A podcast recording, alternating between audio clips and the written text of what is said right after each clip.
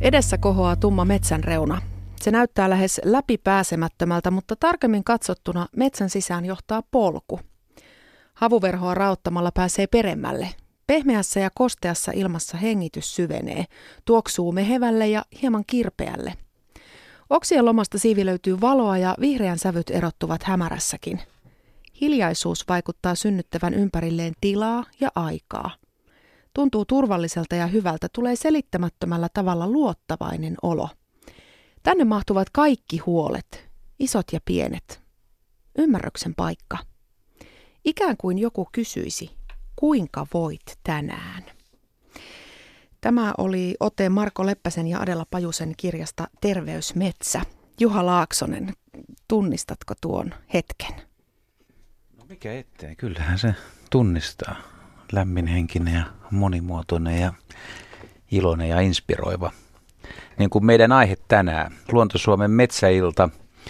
Ja tähän iltaan tulee mahtumaan kyllä varmasti kaikenlaista, koska haetaan sieltä metsästä se mielenrauha, ilo, mutta myös samalla talous.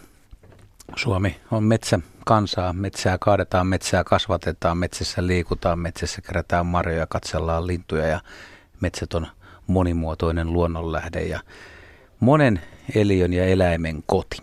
Meillä on vieraana tänään WWF metsäasiantuntija, metsäekologi Panu Kunttu, tervetuloa. Kiitos. Ja metsänomistaja Sampo Manninen, haluaisit tämmöisen vaatimattoman tittelin. Niin, en mä tiedä, onko se oikeastaan munkaan metsää. Voi olla, että se on pankin metsä. Mutta tervetuloa kummatkin herrat. Kiitos. Ja Sanna Pirkkalainen hoitelee sitten tässä naisääntä ja, ja pitää miehet kurissa, kun keskustelu muodostuu kiihkeäksi.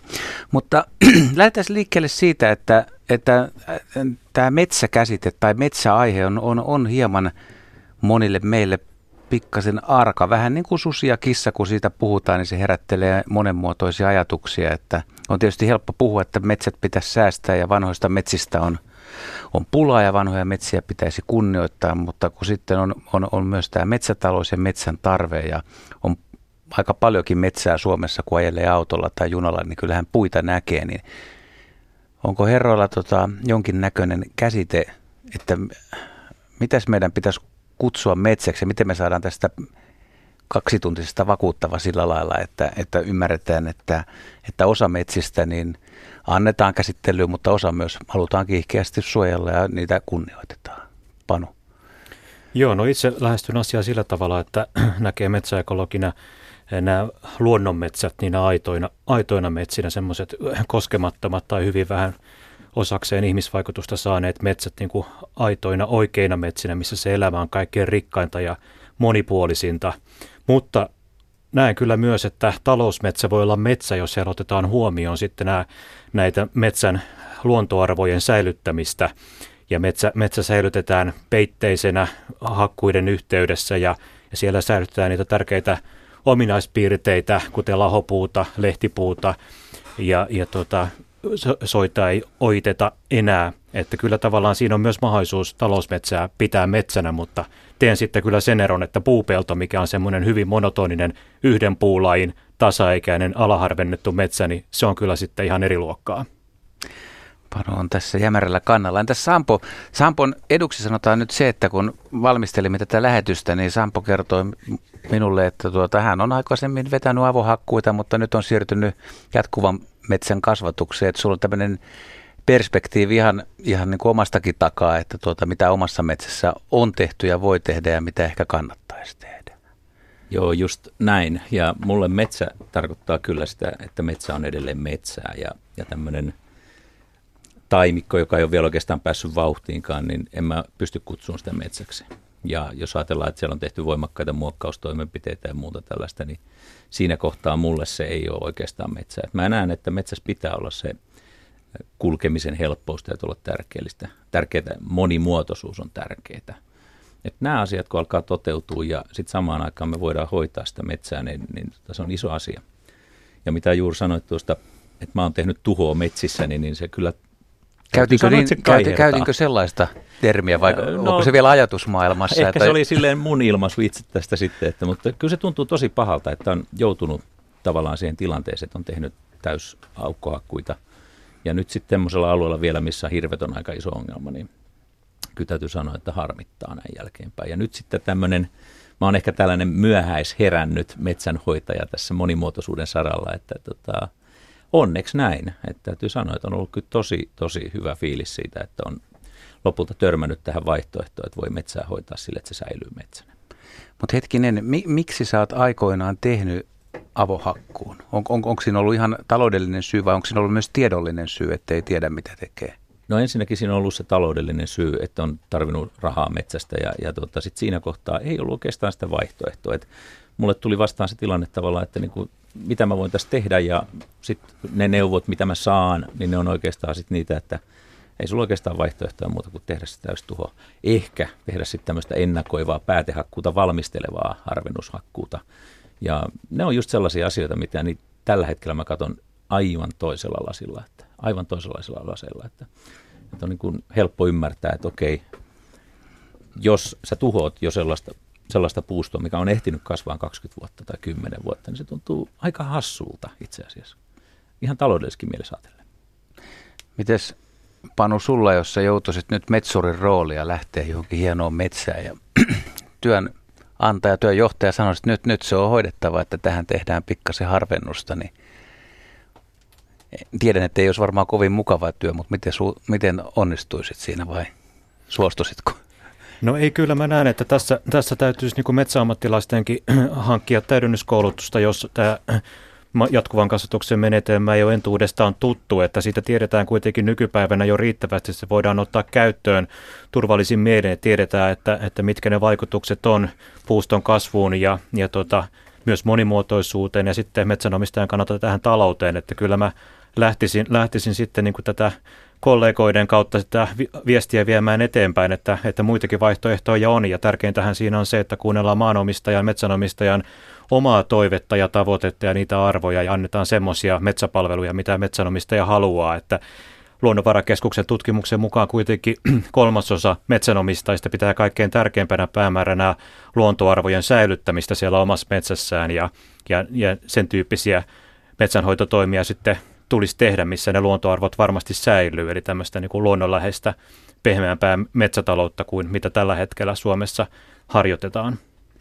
Mutta siis on, onko näin, että Suomessa on paljon, tai ainakin tietty määrä metsänomistajia, jotka, jotka on ehkä siis perillisiä. He, he ei ihan tarkkaan tiedä, tiedä omien metsien kokoa, ei niiden arvoja, ei tiedä miten niitä hoidetaan ja jostain suunnasta tulee sitten neuvo tai jopa käsky, että tämä on paras ratkaisu, että, että on, on hukassa olevia metsänomistajia. Näin se just Sä... menee, kun tuota, mä oon törmännyt tavattoman moni sellaisia ihmisiä, jotka on tavallaan tämmöisiä kaupunkimetsän, kaupunkilaismetsänomistajia ja he ovat perineet esimerkiksi ison metsän ja eivät käytännössä tiedä, mitä sille tehdä. Ja usein turvautuvat sitten paikalliseen metsähoitoyhdistykseen tai johonkin alueella toimivaan tahoon ja, ja tota, sitten sieltä tulee tietyt ohjeet, mitä tehdä. Ja muistan yhdenkin sisarusparin kanssa keskustelleeni aiheesta ja he olivat niin kuin tosi harmissaan, että onko oikeasti pakko kaataa se kaikki, se vanha metsä.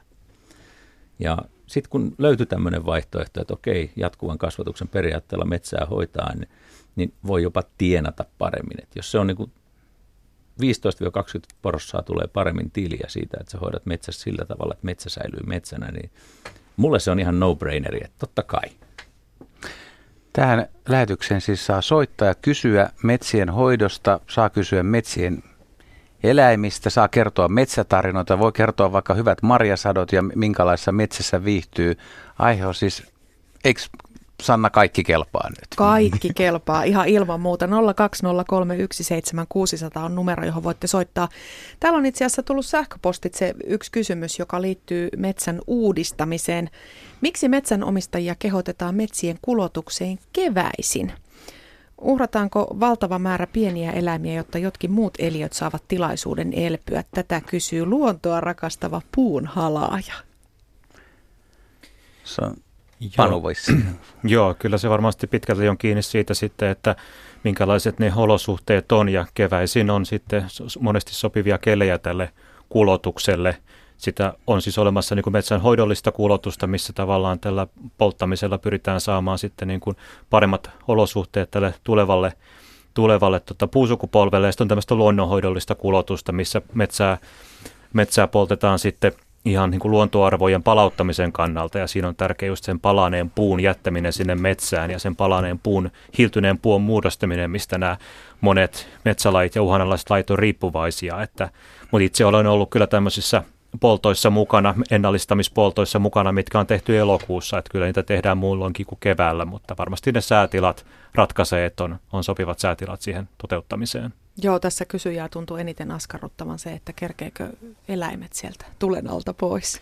No tämä on tietysti niin kuin laajempi kysymys siitä, että milloin niitä metsänhoitotoimia, on ne sitten kulotusta tai on ne sitten, sitten hakkuita, milloin niitä tehdään. Ja, ja WWF on, on ahkerasti kampanjoinut sen puolesta, että kyllä tämä lintujen pesimäaika tulisi, tulisi rauhoittaa näitä metsänhoitotoimia ylipäätänsä, että huhtikuun puolesta välistä heinäkuulle, niin se on se lintujen tärkein pesimäaika ja kesäkuu on yksittäisistä kuukausista kaikkein tärkein, eli, eli mahdollisimman paljon niitä metsänhoitotoimia ja metsän käsittelyä sitten sen periodin ulkopuolelle, niin silloin tämä lintujen pesimäaika tulisi kaikkein parhaiten sitten rauhoitetuksi.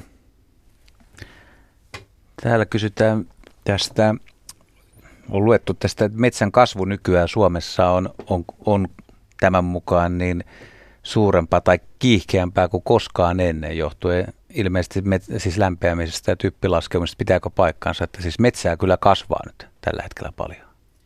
Niin, no, su, suurin syy siinä on näiden soiden oittaminen, eli korpien ja rämeiden oittaminen. Siinä on kuitenkin melkein 5 miljoonaa hehtaaria, hehtaaria tämmöisiä puustosia soita on oitettu ja niissä on saatu sitten puusto kasvamaan sen takia paremmin, kun vesi, vedet on sieltä laskenut sitten pois ja puusto kasvaa paremmin. Et se on niin kuin yksittäisistä tekijöistä ilman muuta se kaikkein, kaikkein suurin, mutta sama, samaan hengenvetoon täytyy todeta, että näiden korpien ja rämeiden ojittaminen on sitä aiheuttanut suurta ahdinkoa sitten näiden soiden laistolle, eli siellä, siellä luontaisesti esiintyvät ja näistä elinympäristöistä riippuvaiset lajit on sitten siitä ojituksesta kärsinyt, että siinä on ollut tämmöinen vakava, vakava ekologinen haitta. Onhan niin. tuossa myös vesistöllä aika suuria vaikutuksia ollut tällä ojittamisella, että ihan omalla kylällä on näitä haittoja kärsitty ja kärsitään tänäkin kesänä. Että. Joo, kyllä. Siis ihan näiden olemassa ole, ole, olevien ojien kunnostusoittaminen eli uudelleen avaaminen, niin se aiheuttaa 90 prosenttia metsätalouden tästä vesistöhaitasta, että kyllä sillä on edelleen suuri merkitys johon pitäisi kiinnittää aiempaa enemmän huomiota.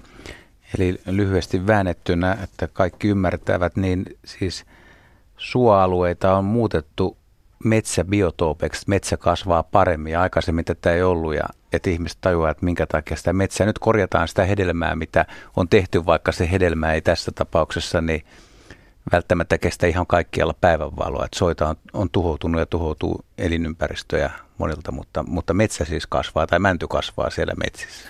Joo, tai, tai sitten kuusi, kuusi korvissa ja, ja tota, se muutos on ollut niin suuri, että kaikista näistä Suomen korpityypeistä, erilaisista korpityypeistä, niitä on noin 20, niin kaikki on luokiteltu uhanalaiseksi sen, sen rajun muutoksen takia, että se kertoo kyllä siitä mittakaavasta, mikä on tapahtunut. Mites tota, eikö tässä ole myös iso merkitys sillä, että metsän peitteisyys säilyy silloin tämä koko ekosysteemi kuluttaa sen veden, mitä siellä kertyy. Et jos meillä ei olekaan sitä peitettä enää siinä, niin sitten se päätyy tosiaan sitten kiertoon ja vesistöihin sitten. Että. Joo, se on ehkä kaikkein pahinta, mitä voi näillä, näillä suoalueilla tai, tai, tai turvekankailla, miksi ne sitten muuttuu, niin tehdä, niin on avohakkuu, koska silloin lähtee nämä kaikki sieltä kiintoainehuuhtoumat ja ravinnehuuhtoumat sitten niin kuin nopeasti kerralla liikkeelle, kun metsä siitä päältä poistetaan, että niille semmoisille kohteille sitten tämä peitteiden metsätalous sopisi erityisen hyvin, koska se sitten sitoisi ne, ne tota, kiintoaineksen ja ravinteet sinne, sinne maaperään sitten edelleen hakkuun jälkeenkin. Mites Panu, onko tota, mä oon kuullut semmoisen lukeman, että sata kuutio, kun on hehtaarilla metsää, niin silloin se käytännössä valtaosissa tapauksissa kuluttaa sen veden, mitä siellä syntyy. Joo, sama, samaa itse on kuullut, että varmasti siinä suuruusluokassa ollaan. Otetaan ihan kohta ensimmäinen soittaja lähetykseen. Lase Helsingistä taitaa olla tämän illan ensimmäinen soittaja. Haloja.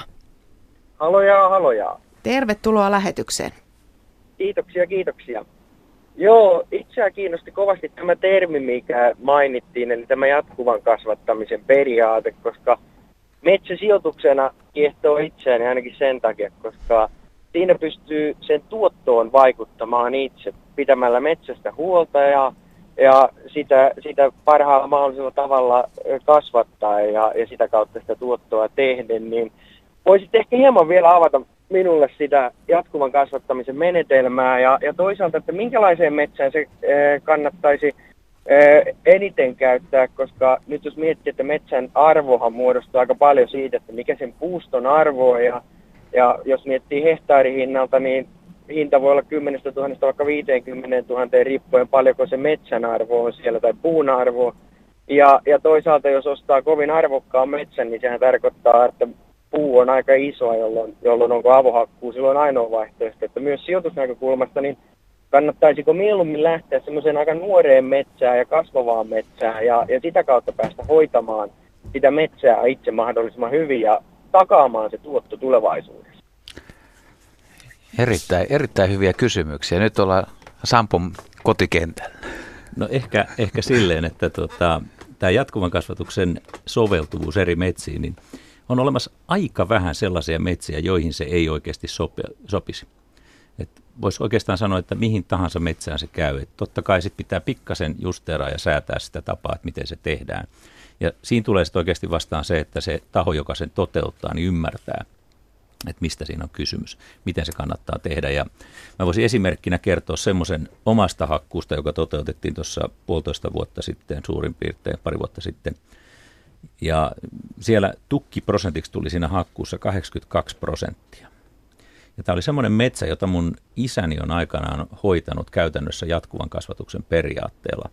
Ja mä oon itse asiassa silloin taniaisena jo oppinut, kun mä oon just jaksanut kirvestä kantaa, että miten niin kuin katsotaan puiden latvoista, että mitkä kannattaa jättää, mitkä kannattaa ottaa ja mikä niiden kasvutilanne on ja mikä puu vielä kasvaa. Ja just näitä samoja asioita me katsotaan sitten tässä nykyisessä jatkuvan kasvatuksen toiminnassa, että, että tehdään se todellakin järkevällä tavalla ja, valtaosa metsänomistajista kyllä ymmärtää, jos sanotaan, että tukkiprosentti on 82 prosenttia, niin se tarkoittaa sitä, että se rahallinen tuotto on oleellisesti parempi kuin se, että siellä olisi voimakas kuituosuus siinä hakkuussa. Ja valtaosa metsiä, myöskin tämä hakkuu voidaan uusia, toistaa, sanotaan 15-20 vuoden välein, ja se on myös aika iso asia, että sitten kun me ruvetaan summaamaan niitä tuottoja eri vuosilta ja jaksoilta, niin syntyykin aika hyvä tuotto. Ja ehkä vielä tärkeimpänä mä halusin nostaa esiin sen, että jatkuvan kasvatuksen metsähoidossa ei tule näitä uudistamisen kuluja, ei tule niitä muokkauksen kuluja, ei tule niitä istutuksen kuluja, ei tule niitä hirvituhojen tärväämien taimikkojen uudistamiskuluja. Eli sieltä jää tavattoman paljon sellaista puuhaa pois, mikä luonto hoitaa todellakin itsestään. Ja jos mä vielä saan jatkaa, niin mm-hmm. tuota, siinä toteutuu myös tämä sitten tämmöinen luonnollinen tasapaino, eli luonto pitää huolen siitä, että sille kohdalle kasvaa parhaiten sille alustalle sopivaa puustoa. Eli luonto kyllä osaa nämä jutut, jos me vaan annetaan sen hoitaa nämä hommat. Ja mun kohdalla esimerkiksi on tavattoman paljon männikköä jouduttu laittamaan kuuselle sopivaa maastopohjaa, joka olisi männylle hyvää. Ihan pelkästään sen takia, että mänty ei saa uudistettua. Mut jos ja, olisi jos tut... saa vielä... Joo, ole hyvä. Anteeksi. Ole hyvä vaan. Joo, siis jo, kiitos, erittäin mielenkiintoista. Ja jos vielä saa jatkokysymyksen tähän heittää semmoisen, että joskus prosentteja kuullut voi olla väärässä, te voitte ehkä korjata, mutta sanotaan, että jos 60 prosenttia Suomen metsistä omistaa yksityishenkilöt tai perikunnat ja näistä suurin piirtein vaikka jopa 80 prosenttia on huonosti hoidettua, niin itse kiinnostaa myös se, että esimerkiksi mitä asuntopuolella voi tehdä, että ostat semmoisen alkuperäisessä kunnossa olevan asunnon, remontoit sen ja ja myyt sen voitolla, niin miten metsäpuolella tämmöinen, että ostat huonosti hoidetun metsän ja, ja sitten investoit sinne työtunteja ja, ja siitä laitat sen semmoiseen kuntoon, että esimerkiksi tämä jatkuvan, jatkuvan kasvun metsä alkaa, alkaa, toimintatapa alkaa toimimaan, joten eh, kun on nähnyt näissä metsätila-arvioissa sitä, että mikä on metsän oletettu arvon kasvu, joka sun täytyy yleensä maksaa siitä, kun sä metsätilan ostat, niin pystytkö se tekemään tämmöistä samankaltaista liiketoimintaa siinä mielessä, että 5-10 vuotta pidät sitä metsää, hoidat sitä hyvin ja seuraavan kerran kun ammattilainen tulee arvioimaan, että katsoo, että tällä metsällä on erittäin hyvä arvonnousu potentiaali tulevina vuosikymmeninä, niin pystyykö sitä hinnoittelemaan silloin siihen myyntiin, jolloin, jolloin pääsee ehkä metsän omistamisessa semmoiseen vähän nopeampaan kiirto, kiirtosykliin kuin pelkästään siihen 80 eh, vuoteen. Mun näkemys tähän asiaan on, että ehdottomasti, että kyllähän tämä on vähän semmoinen keittiöremontti, että jos sä ostat sen ränsistyneen metsän ja se vaatii tiettyjä toimenpiteitä. Jos se metsä on kovin ränsistynyt, että se on oikeasti jo niin huonossa kunnossa, että siellä ei enää tapahdu, ei ole enää tilaa sille uudistumiselle, niin silloin täytyy miettiä, että tehdäänkö jotain radikaalimpia toimenpiteitä, mutta niin kauan kun se on sellaisessa tilassa, että sä voit lähteä tekemään siellä sitä jatkuvan kasvatuksen hakkuuta hieman eri tavoilla, niin ehdottomasti suosittelen. Ihan ehdottomasti. Tässä on, tämä on sellainen niin kuin sijoitus mun mielestä metsä kaiken kaikkiaan, että sitähän ei voi ikinä ajatella lyhytaikaisena sijoituksena, mutta tällä tavalla hoidettuna se toimii kuin lyhyempiaikainen sijoitus, koska sä saat siitä jatkuvia tuottoja. Aivan, joo. joo kiitoksia oikein paljon, oikein hyviä vastauksia. Kiitos. Kiitos Lasse soitosta näillä vinkkeillä siis metsärahoiksi. Panulla on kommentti. Joo, voisin sen verran täydentää. Itse tuossa helmikuussa olin semmoisella hakkuutyömaalla, missä 70-luvun alussa istutettua kuusikkoa sitten ruvettiin si- siirtymään, siirtymään siinä metsikössä jatkuvan kasvatuksen menetelmään, eli, eli se oli tasaikäinen kuusikko, kuusikko, mutta siinä sitten kuitenkin maanomistaja halusi siirtyä menetelmään. Se on tietysti niin kuin se ottaa aikansa ennen kuin sinne syntyy sitä luontaista alikasvosta, mutta, mutta se on mahdollista. Että niin, kuin, niin kuin Sampo sanoi, että se sopii useimmille kasvupaikoille ja, ja vaikka metsä tällä hetkellä olisi tasarakenteinen, niin kuin valitettavasti monet Suomen metsät on tuon alaharveduksen takia, niin se ei kuitenkaan ole toivoton tilanne, että niitä voidaan sitten siirtää vaiheittain sitten tähän, tähän menetelmään ja saada metsästä taas eri rakenteinen. No entäs sitten, jos niin kuin Sampo sanoi, että jos se metsä on jo todella iäkäs ja huonokuntoinen ja siinä ei enää toimisi tämmöinen jatkuva, niin missä se menee se ratkaisumalle, että jos ihminen, jos, jos vaikka olettaa, että hänellä ei ole ihan suuria taloudellisia tarpeita, niin hänellä on silloin myös mahdollisuus ilmeisesti jättää se koko metsä pystyyn tai jättää se kehittymään omaan tilansa. Miten, miten ihmiset tekee, miten sä tämmöistä, jos sulla olisi semmoinen metsä, niin voi, kuinka iso sen pitäisi olla, että sä jättäisit hetkinen, että tästä ei tulekaan enää mitään, että – kaataa se kokonaan tai ei kaada ollenkaan? No jos sanotaan, että jos mulla olisi sellainen metsä, niin kyllä mä lähtisin ehkä miettimään sitä silleen, että onko tämä siinä tilassa, että mä voisin tehdä sinne vaikka tämmöisiä ihan pieniä aukkoja sekaan, jolloin me tehdään sinne sitä, muutetaan sitä valotaloutta vähän sinne metsässä ja annetaan sitä kautta mahdollisuus sille luontaiselle uudistumiselle. Se on ehkä yksi hyvä polku. Mutta sitten äkkiä tulisi mietittyä myöskin sitä, että onko tämä peräti suojeltava kohde. Et voisiko tämän metsän todellakin laittaa sellaiseksi aidoksi suojelukohteeksi ja joissain tapauksissa voisi olla oikein tosi hyvä vaihtoehto. Ei meillä niitä metsiä liikaa ole. Millä, millä, millä se suojelukohde, Panukin, kun sä oot kiertänyt paljon, niin onko se indikaattorilajit vai ulkonäkö vai yksinkertaisesti monimuotoisuus, tuoksut? No joo, vaikka tässä metsohjelmassa, missä maanomistaja saa valtiolta ta- täyden taloudellisen korvauksen siitä metsästä, kun sen suojellaan, niin siinä on tietyt kriteerit, mitkä on ihan, ihan ymmärrettäviä, tietyt, tietyt kasvupaikat, tietyt elinympäristöt, ja sitten, että jos siellä on merkittävä, merkittävä määrä lahopuuta, kuollutta puuta, tai, tai se metsä on sitten, jos on kyseessä suo, että se on oittamaton ja näin, että ei se ole mitään niin kuin kauhean korkeita, korkeita fysiikkaa ymmärtää se, että minkä tyyppinen metsä, metsä on, on suojelun arvoinen, että jos se on puustoieltään vanha, huitelee siinä sadan vuoden kieppeillä tai, tai siellä on näitä muita monimuotoisuudelle arvokkaita piirteitä, mitkä pystyy ihan silmämääräisesti toteamaan, että siellä ei ole ei ole tota saha eikä kirves pitkään aikaan käynyt, niin sitten voidaan nyt tosiaan miettiä näitä, näitä suojeluvaihtoehtoja, mitä on useita. On tämä Metso-ohjelma, mistä saa tosiaan täyden korvauksen, se on verotonta tuloa metsänomistajalle. Tai sitten tänä vuonna, jos metsänomistaja suojelee korvauksetta perustaa suojelualueen, niin nyt satavuotiaan Suomen kunniaksi valtio sitten suojelee saman verran omia metsiään kuin tämä yksityinen metsänomistaja suojelee. Eli siihen saadaan tämmöinen, tämmöinen tuplaus sitten, että saadaan lisäsuojelupinta-alaa sillä tavalla, että tässä on niin kuin use, useita vaihtoehtoja myös toteuttaa se suojelu. Ja mä omalla kohdalla mietin tuota vaihtoehtoa ihan samalla lailla ja osa siitä alueesta, mitä mä ehdotin suojeltavaksi, olisi ollut niin kuin tosi kymppi. Mutta sitten ne kaikki mun aikaisemmin tekemät avohakkuut siinä ympärillä, niin ne tärväs sen mahdollisuuden. Ja siinä kohtaa oli vähän silleen, niin kuin, että hö.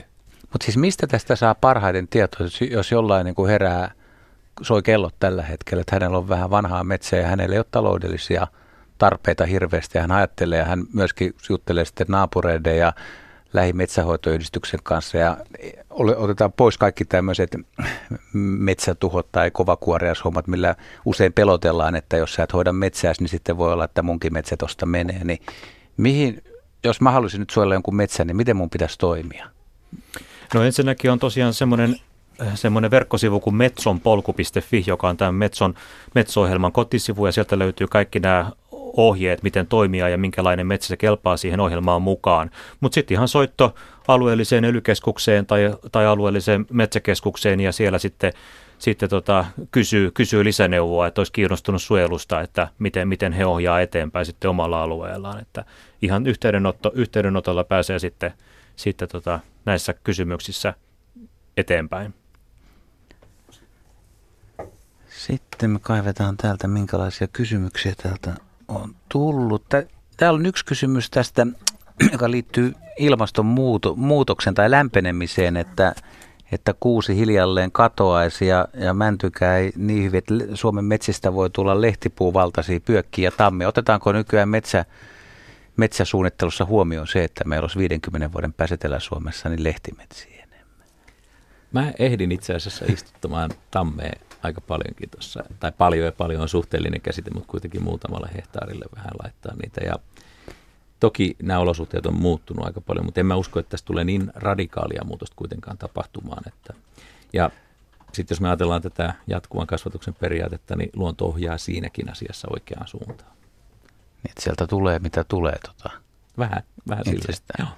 Joskus kun tuolla liikkuu eteläsuomalaisissa metsissä, niin kyllä huomaa niin omasta nuoruudestaan – 50, kun tässä on rikottu, niin, niin että aikaisemmin oli tammentaimia vähän, mutta nykyään ne aika lailla. Onko Panulla sama huomio? Joo, kyllä, kyllä. Hänen jalopuut menestyy aiempaa paremmin. Mä itse näkisin sillä tavalla, että tästä asiasta on puhuttu nyt jonkun verran viime, viime vuosina, viime aikoina, mutta, mutta tota, ei, se, ei se iso kuva vielä tässä metsänhoidossa on muuttunut edes tästä ilmastonmuutoksen tu, tuomista vaikutuksista tai sopeutumisesta huolimatta, että kyllä tästä tavallaan semmoinen monipuolisuus olisi valttia, eli, eli lehtipuuosuuden säilyttämistä, se puskuroisi paremmin erilaisia niin kuin häiriöitä vastaan, mahdollisia tämmöisiä metsätuholaisia vastaan, jos ei se ole mikään yhden puulajin metsä, tasaikäinen metsikkö, eli se eri rakenteisuus, eri, eri puusukupolvet samassa metsässä, eri puulajeja, ja sitten tosiaan sen peitteisenä säilyttäminen, ja, poimintahakkaaminen, niin ne olisi semmoisia niin ratkaisuja siinä, että, että tota, ei ole niin, niin herkkä niille tulevaisuudessa tapahtuville muutoksille tämä, tämä metsänkasvatus. Otetaan sitten soittaja lähetykseen. Hannele soittaa Lahdesta. Oikein hyvää iltaa. Iltaa vaan täältä. Aurinko paistaa sielläkin vissiin. No juu, tällä hetkellä paistaa. Päivällä oli kyllä semmoinen ukoilma, että meinas ihan säikähtää, kun vähän rytkäytti. Mutta minkälainen metsäaiheinen kysymys tai tarina sinulla on? No tämä koskee sellaista asiaa, että mä en ole tota, riippuvainen näistä metsistä, niin pieniä metsäplänttejä on ja tota, asun itse tosiaan täällä Lahdessa ja sitten Uudelmaalla mulla oli sellainen tai on sellainen äh, osittain ajat, hakattu ja tällainen niin kuin puolivanhaa metsää ja vähän vanhempaakin ja tota noin, mulle tuli kirje kotiin tuolta metsäkeskukselta, jossa oli niin kuin tehty metsäsuunnitelma. Mä en ollut mitään tilannut enkä pyytänyt enkä mitään. Ja tota noin, tämä metsäsuunnitelma ehdotti, että avohakkuut niihin näihin ja mielellään niin kuin pian ja sitten harvennusta johonkin paljon pienempään osaan. Ja, ja tota noin, tämä oli niin kuin, se, se kirjeen sävy oli vähän tosiaan sellainen, että jos et sä nyt tätä toteuta, niin kaikki menee pieleen. Joko sitten hyvä, ettei siellä niin kuin jonkinlaisia sanktioita olisi ollut, että, että niin kuin, ja mitä vaihtoehtoja ei tarjottu. Että tämä oli siis Uudenmaan metsäkeskus, joka mulle lähetti tällaisen, joku oli käynyt siellä arvioimassa ja, ja niin kuin, mä satuin olemaan tällainen henkilö, joka on suojellut ne kaksi muuta mettää, mitä täällä on. Ja, ja mulla on lähipiirissä tällainen luonnonsuojeluhenkinen metsänhoitaja, niin mehän tehtiin sitten, tietenkin itse osattiin ottaa siihen yhteys siihen tahoon ja todeta, että, että tämä nyt on vähän tämmöinen, että me kyllä mielellään tämä suojeltaisiin ja niinpä siellä on nyt sitten käyty näissä metsomerkeissä, mutta tuli vaan itselle mieleen, että kun mä nyt satuin tästä tietämään tällaisesta asiasta, ja, ja tota, tämä kirjo menee kenties jollekin tosiaan perikunnille ja muille, Niin päätellen siitä, miten esimerkiksi täällä Nurkilla Lahteen, mikä täällä nyt on tapahtunut, nämä avohakkuut ja muut, niin nämä Sipi, Sipilän hallituksen hakkuuseen kannustavat kommentit on kyllä varmaan mennyt aika hyvin perille. Ja sitten jos saa vielä tällaisen kirjeen, jossa niin kuin todellakin on sävy sellainen, kuten kerroin, niin on hieman ehkä niin kuin vaikea lähteä toteuttaa sit näitä, varsinkaan sellaiset, jotka ei välttämättä niinkään tunne sitä mettää. Et, et siinä pitäisi olla joku tällainen ikään kuin velvoite sitten, että kertoo muistakin vaihtoehdoista. Nyt ollaan ytimessä vissiin, pojat tai herrat näyttelee toisilleen sellaisia merkkejä. Panu vai Sampo, kumpi ottaa kiinni tästä? No mä voisin ehkä tarttua heti tähän siinä mielessä, että me eletään tällä hetkellä sellaista murroskauden alkua, uskaltaisin sanoa näin. Valtaosa meidän metsäammattilaisista on niin sanotusti vanhan liiton koulutuksen saaneita ja siellä on tavattoman paljon sellaisia henkilöitä, jotka eivät vaan itsekään tiedä vielä muista menetelmistä tarpeeksi. Tai sanotaan näin, että tietävät kyllä, mutta ovat sulkeneet korvansa vaihtoehdoilta. Ja lisäksi tässä on semmoinen homma, että tämähän ei ole käytännössä ollut oikeastaan mahdollista, että silloin kun mäkin joudun näitä aukkohakkuita tekemään, niin ei tunnettu muunlaista hoitomuotoa metsälle. Ja nyt vasta sitten tämän vuosikymmenen aikana Kujalan Timo sai taisteltua EU-ssa läpi tämän, että me voidaan hoitaa metsiä tällä tavalla. Ja kannattaa ehkä muistaa se, että EU-ssakaan virkamiehet eivät olleet ymmärtäneet sitä asiaa, että Suomessa on tällainen käytäntö päällä. He olivat aika tyrmistyneitä siitä että ei ole otettu jatkuvan kasvatuksen vaihtoehtoa huomioon, eikä sitä tarjota ihmisille niin kuin aitona vaihtoehtona. Mutta tästä ei ole vaan tarpeeksi niin kuin pidetty mölyä, että mä väitän, että tämä maailma kyllä muuttuu tässä asiassa. Panu. Joo, tämä metsäneuvonta on kyllä niin kuin tämän asian, asian ytimessä, miten me voidaan päästä eteenpäin tässä metsänkäsittelyn monipuolistamisessa ja suojelun edistämisessä, koska Suomessa on vahva auktoriteettiusko ja metsäammattilaisten sanaan, sanaan luotetaan ja, ja metsäammattilaiset käyttää niin kuin, niin kuin soittaja, soittaja kuvaa, niin, niin varsin niin kuin reippaita otteita siinä metsäneuvonnassa ja tämmöiseen hakku, hakkuisiin usuttamiskirjeitä lähetetään. Mäkin saan työssäni säännöllisesti yhteydenottoja metsänomistajia, jotka kysyvät, että onko heidän pakko hakata, kun kirjat tuli kotiin. Ni, niin Suomessahan ei ole hakkuu pakkoa, ei, ei suinkaan. Et, niin, mitä, mitään metsässään ei tarvitse tehdä, jos ei itse halua, mutta näitä, näitä aggressiivisia yhteydenottoja kyllä tulee ja erityisen raskauttavan tästäkin tapauksesta tekee se, että on tullut metsäkeskukselta. Metsäkeskushan on viranomainen ja viranomaisen, jos kenen tulisi tarjota monipuolisesti niitä vaihtoehtoja, mikä siihen metsään sopii, on se sitten tasa-ikäisrakenteista kasvatusta tai jatkuvaa kasvatusta tai suojelua. Tuossa muutama vuosi sitten just metsäkeskukseen liittyen niin sain, sain tietoja, että metsäkeskus lähettää niin kuin just tämmöiselle vanhojen metsien omistajille kirjeitä, missä, missä tota sanottiin, että on, on aika pääte hakata se metsä. Mutta jos metsä on vanha, niin se sopisi yhtä hyvin tai hyvin todennäköisesti se sopisi myös tähän metso-ohjelmaan, mutta niissä kirjeissä on mainittu sanallakaan, että on olemassa myös suojeluvaihtoehto, mistä saa saman verran rahaa, koska se on markkinahinnan mukainen se korvaus. Että kyllä tämä metsäneuvonta on kyllä, tämä ratkaisee niin kuin pitkälti tätä, viitottaa tätä tulevaisuutta, miten Suomen metsät voi ja minkälaista metsäpalvelua suomalaiset metsänomistajat saa. Et Suomessa on kuitenkin yli puoli miljoonaa metsänomistajaa, niin siellä, siellä on monenlaisia toiveita. Ja, ja tuota WWF teettikin tänä keväänä tässä semmoisen tutkimuksen, missä kysyttiin, että saako metsänomistajat semmoista metsäneuvontaa, eh, mikä, missä heidän arvot tai toiveet tulisi, tulisi niin kartoitetuksi, niin 44 prosentissa tapauksista metsän ammattilainen ei ollut kysynyt metsänomistajan toiveita lainkaan sen metsäneuvonnan alkaessa – ja, ja puolelle näistä metsänomistajista ei ollut tarjottu suojelua eikä luontoarvojen huomioimista tai tätä jatkuvaa kasvatusta. Eli tässä on kyllä niin kuin metsäsektorilla ja metsäammattikunnalla peiliin katsomisen paikka, että saadaan tämä metsäneuvonta taas monipuolisemmaksi ja metsänomistajien omia tavoitteita vastaamaan. Nyt olisi hienoa, että joku metsäkeskuksen edustaja, joka kuuntelee tätä lähetystä ja joka, joka tuota, on niin kutsutusti vanhan liiton mies, niin soittaisi ja puolustaisi ja kertoisi, että minkä takia tällaisia asioita tehdään. Tämä kuulostaa tuon puhelun perusteella, niin no se kuulostaa mun mielestä, tämä on henkilökohtainen mielipide, mutta lähes törkeältä, että, että, että ainoa vaihtoehto tai kun tietää vielä, että mitä tuossa ihan lähetyksen alussa puhuttiin, että on myös osa suomalaista, ehkä meistä nuoremmista, jotka ei olisi ajatellut koko asiaa, mutta on saatu perintömetsä, niin kuinka helppo on ohjata jollekin tielle, mikä ei välttämättä ole se oikea? Kuulostaako Hannelle yhtään lohdulliselta, että et ole ainoa, joka on vastaavia kirjeitä saanut? No ei, se kuulostaa surulliselta, että sillehän täytyisi jopa lainsäädännöllisesti tehdä jotain tai jostain ministeriöstä puuttua asiaan, koska tota, e, juuri niin kuin nyt ihan selvästi hakkuuthan on lisääntynyt, tuolta puhuttiinkin, että Kaakkois-Suomen tuolla itärajalla on ihan mielettömiä isoja hakkuita tehty, kun tässä on nyt ihan hallituksen puolesta oikein piiskattu ja kehotettu ja kannustettu ja maireasti oikein niin kuin suunnilleen kansalaisvelvollisuudeksi tehty, että nyt Suomen metsätalous nousuun, kaikki hakkaa, puutaloutta pitää pyörittää ja tällaista näin, niin, niin ihan oikeasti minä, joka kuitenkin olin jo kaksi metsääni niin suojellut, niin, niin olin itsekin sitä mieltä, että huh, huh, onko tällainen pakko.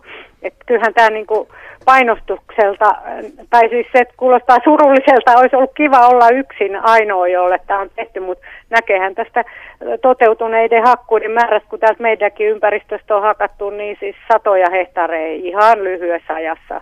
Et nyt olisi vähän niin kuin kiire pistää tämä uusi liitto vauhtiin. Panu.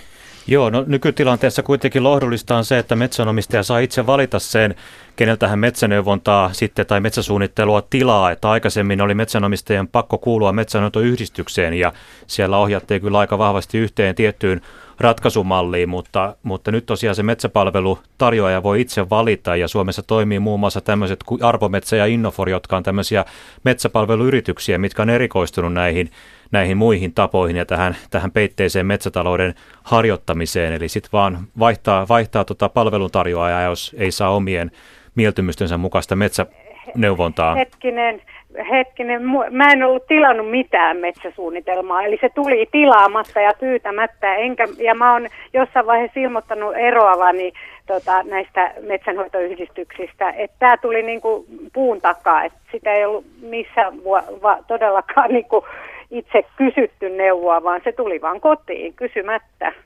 Sampo. Jos tässä miettii tätä metsähoitoyhdistysten roolia, niin mä tiedän, että mä sen nyt aikamoista ampiaispesää, mutta ajatellaanpa sitä asiaa ihan maalaisjärjellä, että konsultatiivisena tahona toimii sellainen taho, joka tarjoaa metsän- ja taimikohoitopalveluita.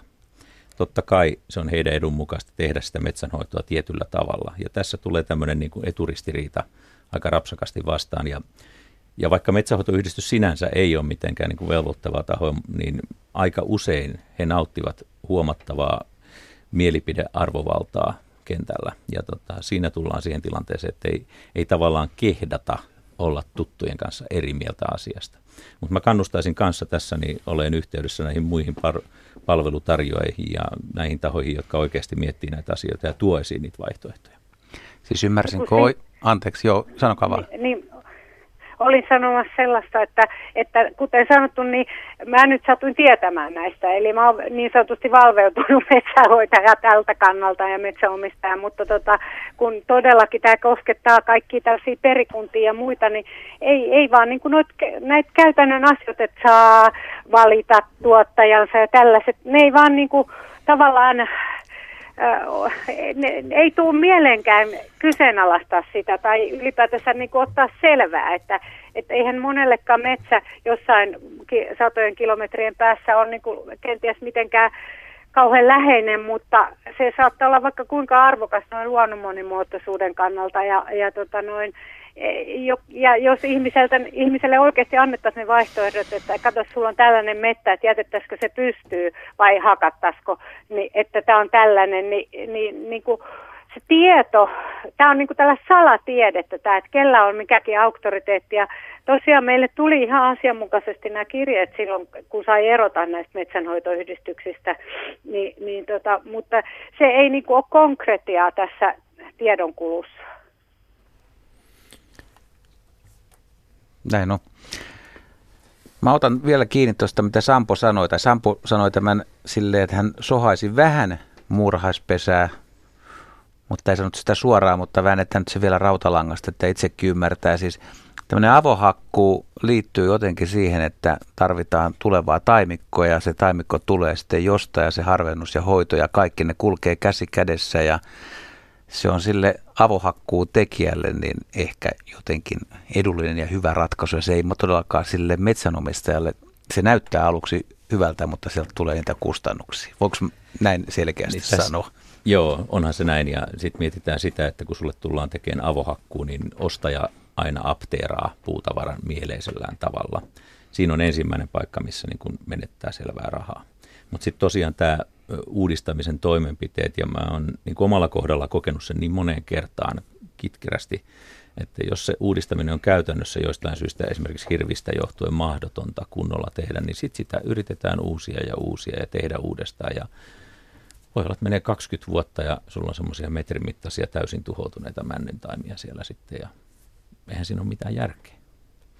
Kiitetään tässä vaiheessa Hannelle ja erinomaisen asiantuntevasta puhelusta ja mielenkiintoisista kysymyksistä. Täällä on sähköpostitse tullut kysymys, joka liittyy tähän puun korjaamiseen.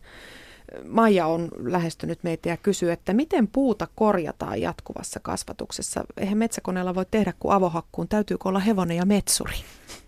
Todella hyvä kysymys ja, ja tuota, itse asiassa tämä mun hakkaus, hakkuukohde oli silleen tosi hyvä esimerkki siitä, että siellä oli valtavan paljon isoa puuta, siellä oli taimistoa ja kaikkea muuta oli jo niin kuin seassa.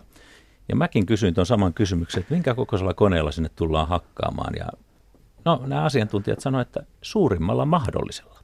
Ja pelkästään sen takia, että silloin me voidaan hyvin kontrolloida niiden isojen puiden kaatua.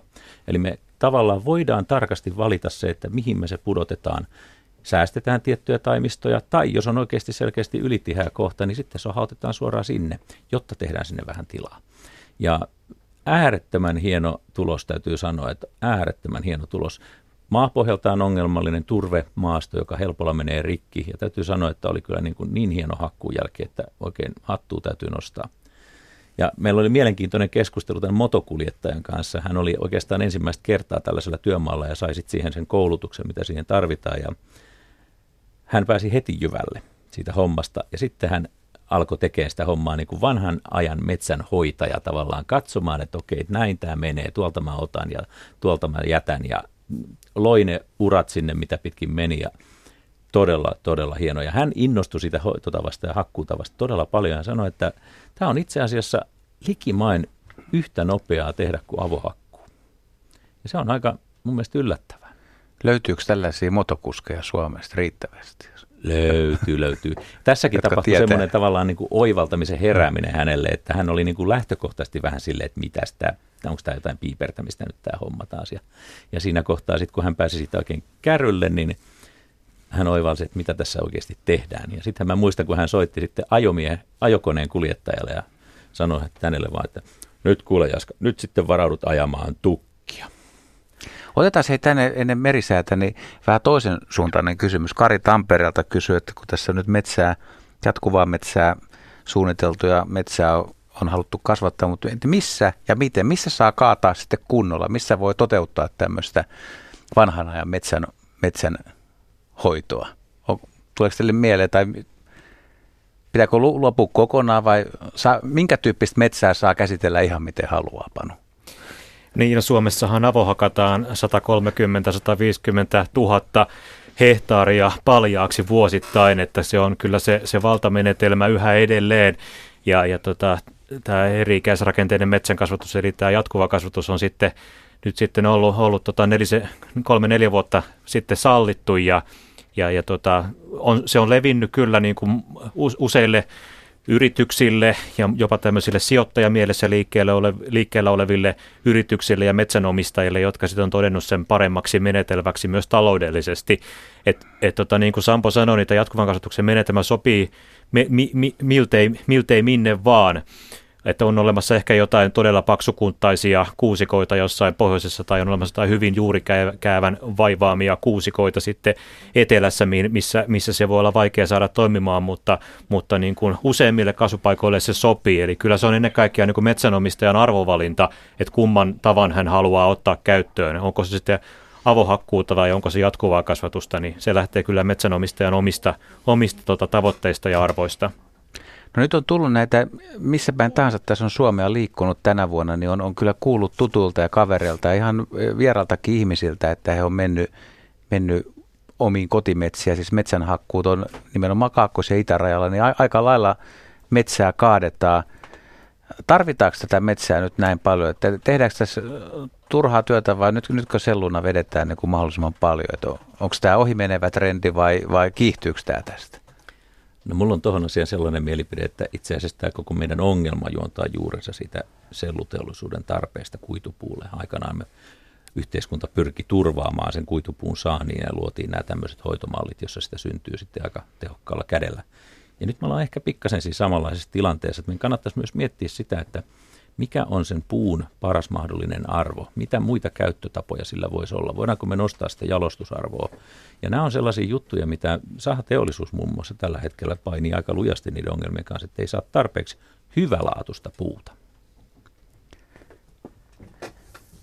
Mitäs me sitten otetaan tässä vielä? Tässä on minuutin verran aikaa tuohon. Sä voin sanoa niin. noihin uusiin jättihakkuisiin, mitä mm. siellä Kymenlaaksossa tai Etelä-Karjalassa on tehty, niin siellähän on paikoin ylitetty se kasvu, mitä, mitä, mitä puusto kasvaa, niin on hakattu enemmän. Eli kyllä siellä on tavallaan hälyttävää signaalia niin kuin alue, alueellisella tasolla jo tähän mennessä kohdattu. Eli tosiaan tämä Sipilän hallitusohjelman mukainen tavoite niin kuin nostaa 20 prosenttia niin kuin näitä näitä puun käyttöä ja hakkuita, niin se on ekologisesti ihan kestämätöntä. Että on teetetty niin useita laskelmia siitä, että yli 70 miljoonan kuution ei saisi hakkuut ylittää, jotta se olisi vielä ekologisesti kestävällä tasolla, jos tarkastelee niin kuin metsäluonnon kannalta tai sitten myös niin kuin tämän, tämän hiili, hiilitaseen kannalta ja ilmaston kannalta, että, että tota, nyt ollaan niin kuin siellä ylärajalla ja enempään ei saisi ottaa, muuten tulee haittoja.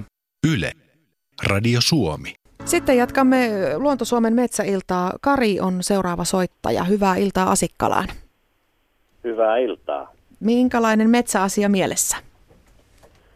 No mulla on sellainen asia, että kyselisin vähän tästä, että kuinka näitä kesähakkuita saa tehdä, kun täällä mun kotikonnuilla, missä mä oon pienen ikäni liikuskellut metsästäjänä ja pienenä metsänomistajana, niin on sellainen valtava iso avohakkuu.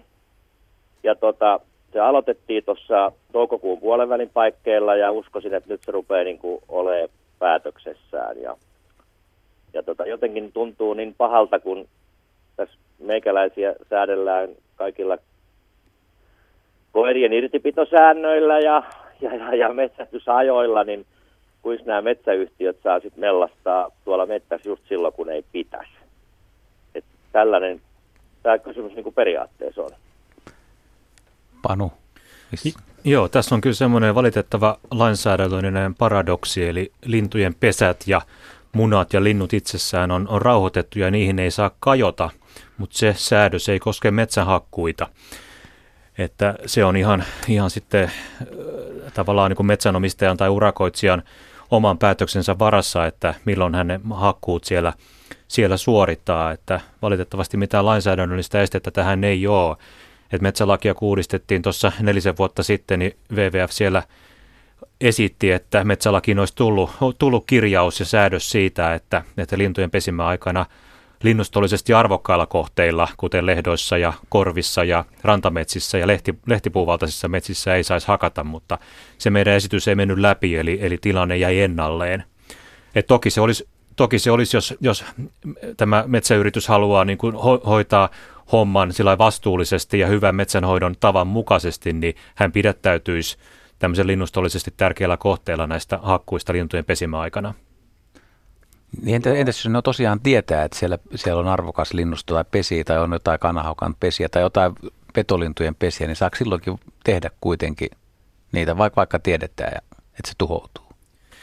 Joo, kyllä ne on, ne on vapaaehtois, vapaaehtoisuuden varassa nämä, nämä tämmöiset pesien turvaamistoimet, että, että kyllä tosiaan niin kuin hyvän metsänhoidon tapaan ja vastuullisen metsänhoidon tapaan kuuluisi ottaa huomioon lintujen pesät ja just näiden petolintujen pesät, mitkä on helposti havaittavissakin, eli jättää niihin niin kuin vähintään riittävät suojavehikkeet ympärille.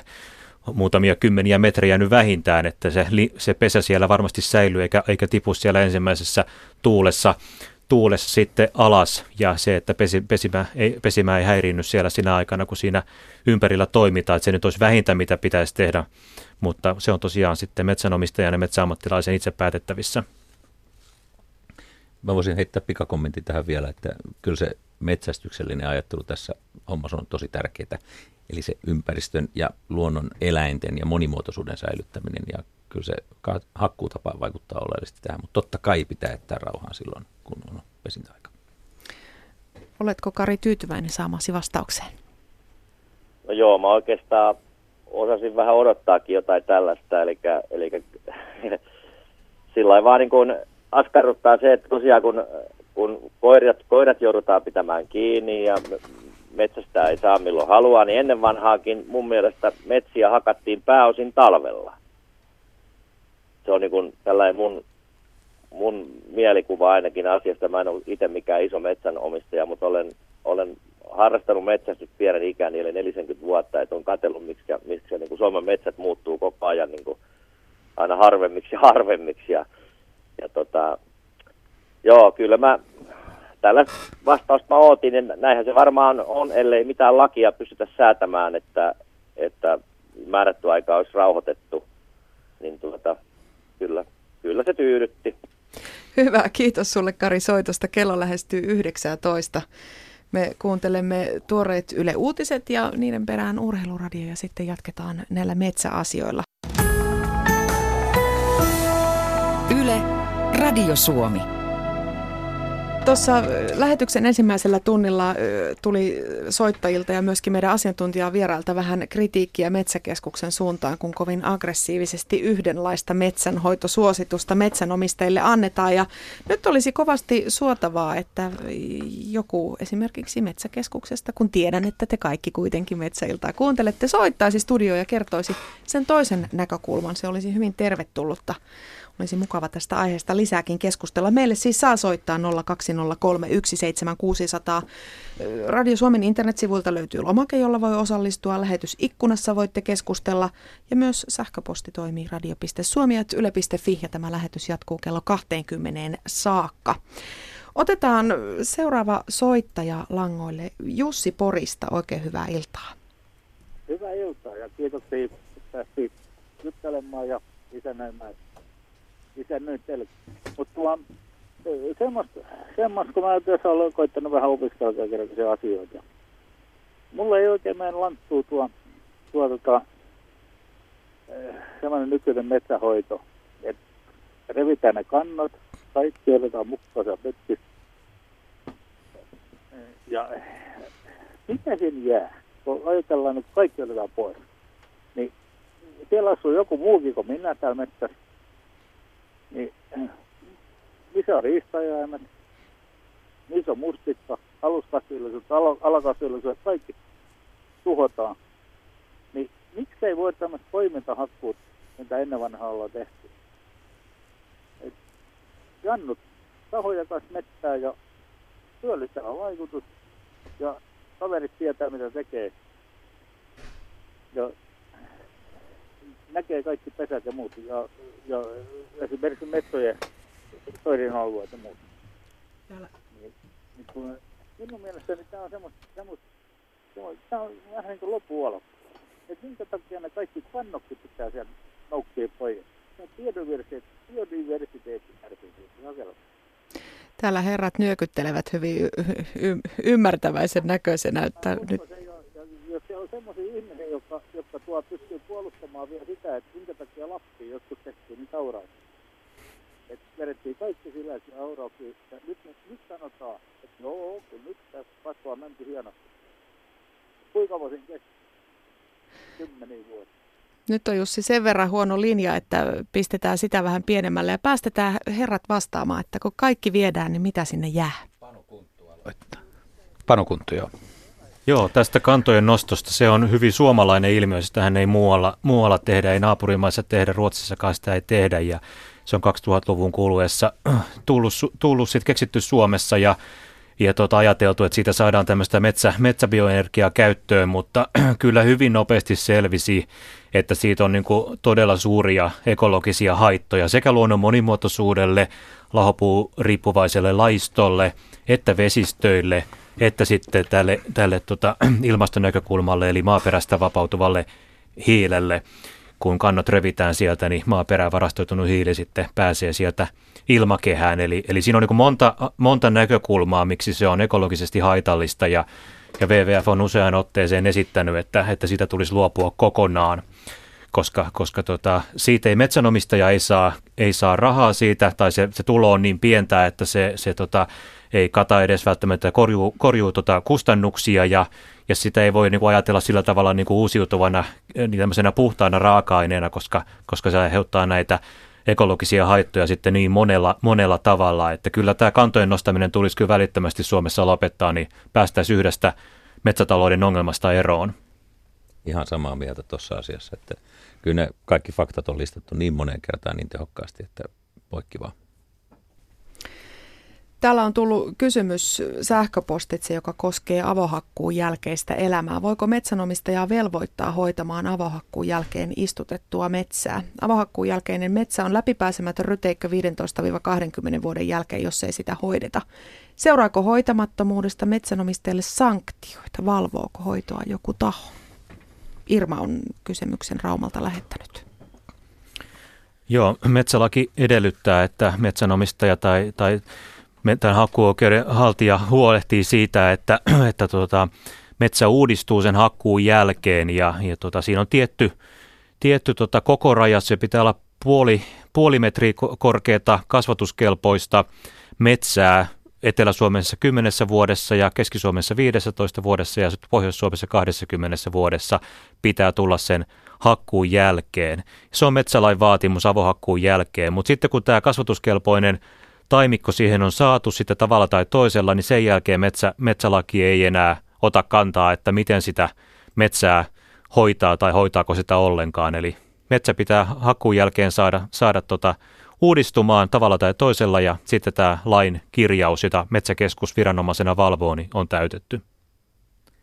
Täällä on Ullalta kommentti, joka liittyy avohakkuisiin. Ensimmäinen tämmöinen plusmerkkinen, että sentään vadelmaa vähän aikaa ja korvasieniä. Korvasieniä en kyllä syö, koska ne ovat myrkyllisiä. Onko tässä niin kuin avohakkuun kehut tähän mennessä?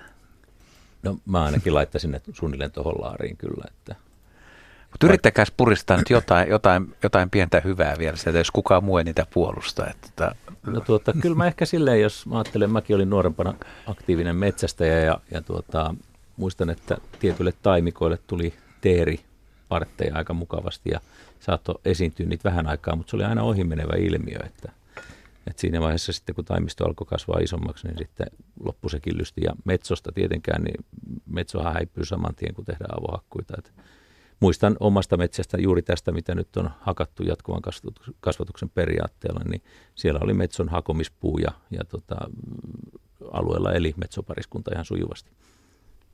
Kun pyydettiin niitä toisenlaisia näkökulmia, niin Lahja on laittanut viestin liittyen tähän metsäyhtiöiden ja metsänhoitoyhdistyksen yhteydenottoihin. Kyllä metsäyhtiöt ja erilaiset metsänhoitoyhdistykset tekevät tarjouksia metsänomistajille metsänhakkuista, puukaupoista, metsänhoidollisista to- toimenpiteistä aivan omatoimisesti. Ja minusta se on hienoa.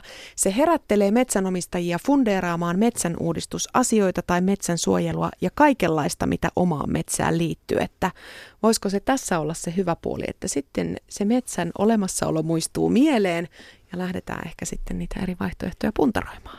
Mun mielestä todella hyvä pointti, että, että tavallaan aktivoidaan se ihminen miettiin oma-aloitteisesti näitä asioita, mutta mä pitäisin tosi tärkeänä sitä, että kerrotaan asioista mahdollisimman monelta kantilta katsottuna. Ja se, mitä Panu tuossa aikaisemmin viittasi jo siinä, että jos ei me kysytä edes metsäomistajalta, että minkälainen se sun arvopohjas on, että mitä sä haluaisit, että se metsä oikeasti sulle tekee ja tuottaa ja mitä sä haluat nauttia siitä, niin niistä kun lähdetään liikkeelle ja sitten muistetaan se, että okei, otetaan sieltä useita eri vaihtoehtoja sille käsittelylle, niin varmaan löytyy se hyvä, just meille sopiva, kullekin meille sopiva tapa hoitaa metsää. Ensimmäisellä tunnilla puhuttiin tästä jatkuvan kasvun metsästä ja monista muistakin asioista, mutta se jäi ehkä vähän epäselväksi, että nyt otetaan tätä suomalaisen metsäluonnon monimuotoisuutta ja mistä se koostuu. Ja sitten jos jollain on se niin sanottu arvometsä tai epäilee, niin miten, miten Panu, missä se raja tosiaan menee, että mi, mikä tekee metsästä sellaisen metsän, että sitä hakkuuta ei enää ehkä kanta juurikaan suorittaa tai hyvin hellävaraisesti. Eli onko se indikaattoreilla, että mitkä, mitkä rakentaa tämän metsän arvometsäksi? Joo, luonnon monimuotoisuuden kannalta tietysti semmoinen mahdollisimman koskematon metsä on se kaikkein, kaikkein rikkain luonnontilainen metsä, missä, missä sitten on niitä piirteitä, mistä nämä metsien lajit on riippuvaisia, mutta niitä voi tosiaan olla myös sitten tämmöisissä jo, jo tota aikanaan käsitellyissä metsissä ja ne on palautunut ne piirteet sinne. Ja niitä on tosiaan niin tämä kuolleen puun määrä, eli että on kuollutta puuta joko maahan kaatuneena tai pystypuina. Se, että siellä on lehtipuuta joukossa, on vanhoja haapoja, koivua, raitaa, joko, joko tota pystyssä tai, tai kuolleena yhtä lailla kuin, kuin havupuitakin. Se, että jos on aikana oitettu, jos ojat on umpeutunut, kasvanut rahkasammalta takaisin, takaisin umpeen ja vesi, vesi jää sinne metsän pohjalle sitten niin kuin, niin kuin tota, näissä kosteissa painanteissa ja puustosilla soilla kuuluukin jäädä, niin se on yksi merkki. Sitten tietysti se elinympäristö itsessään, että jos se on lehtoa tai jos se on, on korpea tai lehtomaista kangasta, eli se on tämmöinen, tämmöinen vähän ravinteisempi paikka, niin sekin lisää sitä monimuotoisuutta. Siellä on enemmän kasvillisuutta, enemmän harvinaisia kasvilajeja ja niistä riippuvaisia hyönteisiä. Että tässä niin kuin esimerkkejä siitä, että mistä se, mistä se metsän arvo koostuu. Sitten tietysti se koko on yksi tekijä, että, että tota, kun metsät on nykyään kauhean pirstoutuneita, on, on isoja avohakkuita, on erilaisia infrastruktuurihankkeita, teitä ja, ja, ja rakentamista, niin metsät on jäänyt monessa paikkaan puristuksiin ja, ja tota, se semmoinen reunavaikutus, eli sen avoimen alueen vaikutus sinne metsän sisään, niin se on monia kymmeniä metriä, jopa 50 metriä sinne metsän sisään. Ja ne olosuhteet muuttuu siinä metsän reunassa hyvin vahvasti, niin semmoinen niin kuin isompi, laajempi yhtenäinen metsäkokonaisuus on sitten siinä mielessä niin kuin tämmöistä pienentä laikkua, plänttiä paljon suurempi joten tämmöistä pitäisi pitää niin kuin huolta tämmöisestä kytkeytyneisyydestä eli, eli ja tämmöisistä niin kuin isommista säilyneistä metsäkokonaisuuksista, koska niillä on vielä suurempi arvo. Otetaan tähän väliin liikennetiedote.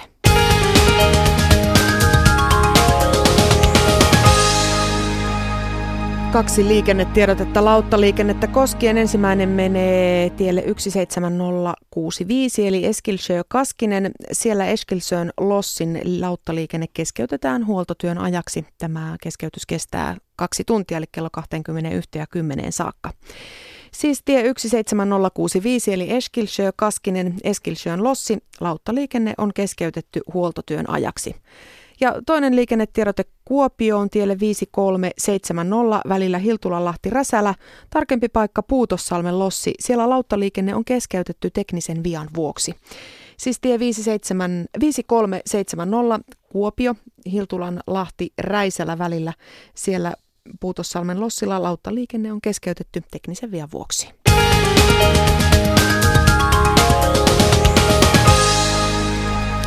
Luonto Suomen metsäilta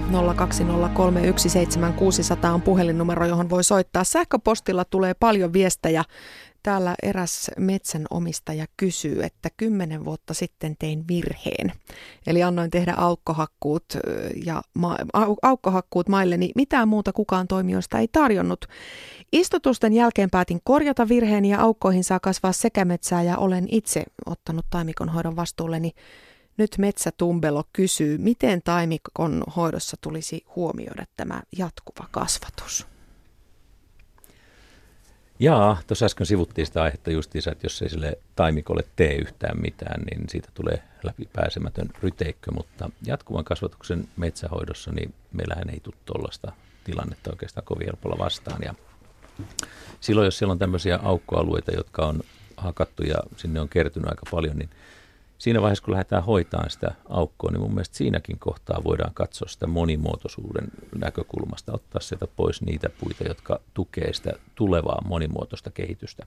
Luonnollisesti katsoen se maapohja kasvupoikka tyypin mukaisesti, että mitä se tykkää kasvaa se maapohja, ja tuota, sitten ihan maalaisjärki tuossa kohtaa kouraa. Täällä Tarja kysyy, että mikä on metsien suojelutilanne Suomessa tällä hetkellä. Ja mitä nyt tulisi tehdä metsien suojelemiseksi? Joo, Etelä-Suomessa metsiä on suojeltu alle kolme prosenttia Ja koko Suomessa tämä runsaspuustoisten metsien eli metsämaan metsien suojelutilanne on noin kuutisen prosenttia. Eli hyvin, hyvin vähän on metsiä suojeltu ja nekin on sitten täällä Etelä- ja Keski-Suomessa hyvin hajallaan ja ne on pieniä kohteita. Ja, ja tietysti niin kuin tämmöisen yhtenäisen ja hyvin toisiinsa kytkeytyneen suojelualueen verkoston ja isojen alueiden suojelun, sillä saataisiin suojelun vaikuttavuus aikaiseksi. Ja Suomi on sitoutunut YK-sopimuksessa 17 prosentin suojeluasteeseen, eli siihen on kyllä vielä varsin, varsin pitkä matka, kun ajatelee näitä tiukasti suojeltujen metsien vähäistä määrää Etelä-Suomessa ja Keski-Suomessa. Mulle tulee mieleen tästä suojelusta yksi tämmöinen metsä, metsäkaistale, johon törmäsin Lieksassa aikana kauan sitten. Oli satoja hehtaaria avohakkuu, jonka keskelle oli jätetty yksi purouoma, 120 metriä leveä kaistale suojeltua aluetta. Ja niin kuin sä äsken totesit tuossa, että se ei ihan riitä tämän levyinen kaista, että meidän on ihan turha toivoa, että sinne tulee kaikki se kasvusto ja eliöstö ja eläinkunta, joka olisi luonnontilaisessa metsässä. Ei se todellakaan mene niin. Ja varsinkin, kun tulee se ensimmäinen iso myrsky, joka pyyhkäisee sen sitten sitä kumoon, niin meillä on tyhjä kädessä. Maarit kysyy metsän koosta, sopisiko se tähän väliin, että minkä kokoinen metsä on merkityksellinen luonnon kannalta.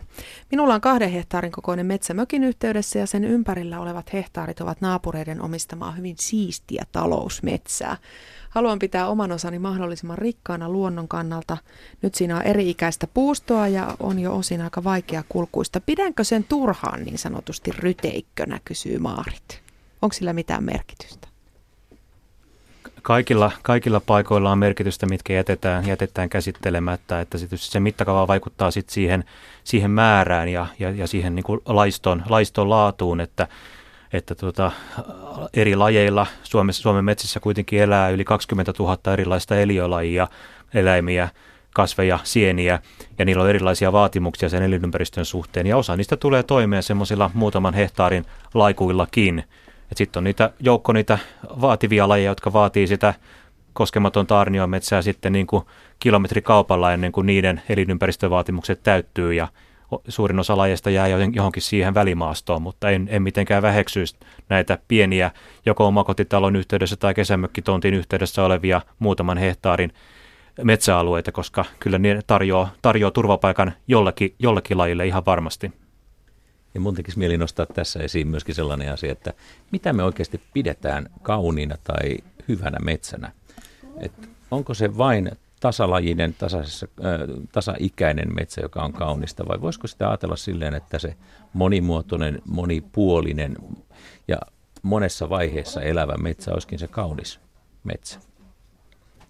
Joo. Joo, siitä on tutkimustulosta, että kun on, on selvitetty, minkä tyyppisessä metsässä ihmiset virkistyy parhaiten ja kansallispuistoissakin, niin ne kaikkien luonnoltaan rikkaimmat kohdat on niitä ihmisten mielipaikkoja, kun on kysytty kansallispuistojen kävijöiltä, että mikä kohta miellytte eniten, niin siinä on paikannettu, että ne kaikkien luonnontilaisimmat metsäkohdat oli niitä, missä ihminen koki sitä kaikkein niin kuin suurinta mielihyvää, että kyllä tässä on niin kuin selvä, paitsi tämmöinen niin kuin oma empiirinen kokemus ja, ja tota, tuttujen kokemus siitä, mutta myös ihan tämmöistä tutkimuksellista tulosta siitä, että tämä luonnonmetsä on monen mielestä hyvin mielekäs paikka esteettisesti ja virkistyksellisesti.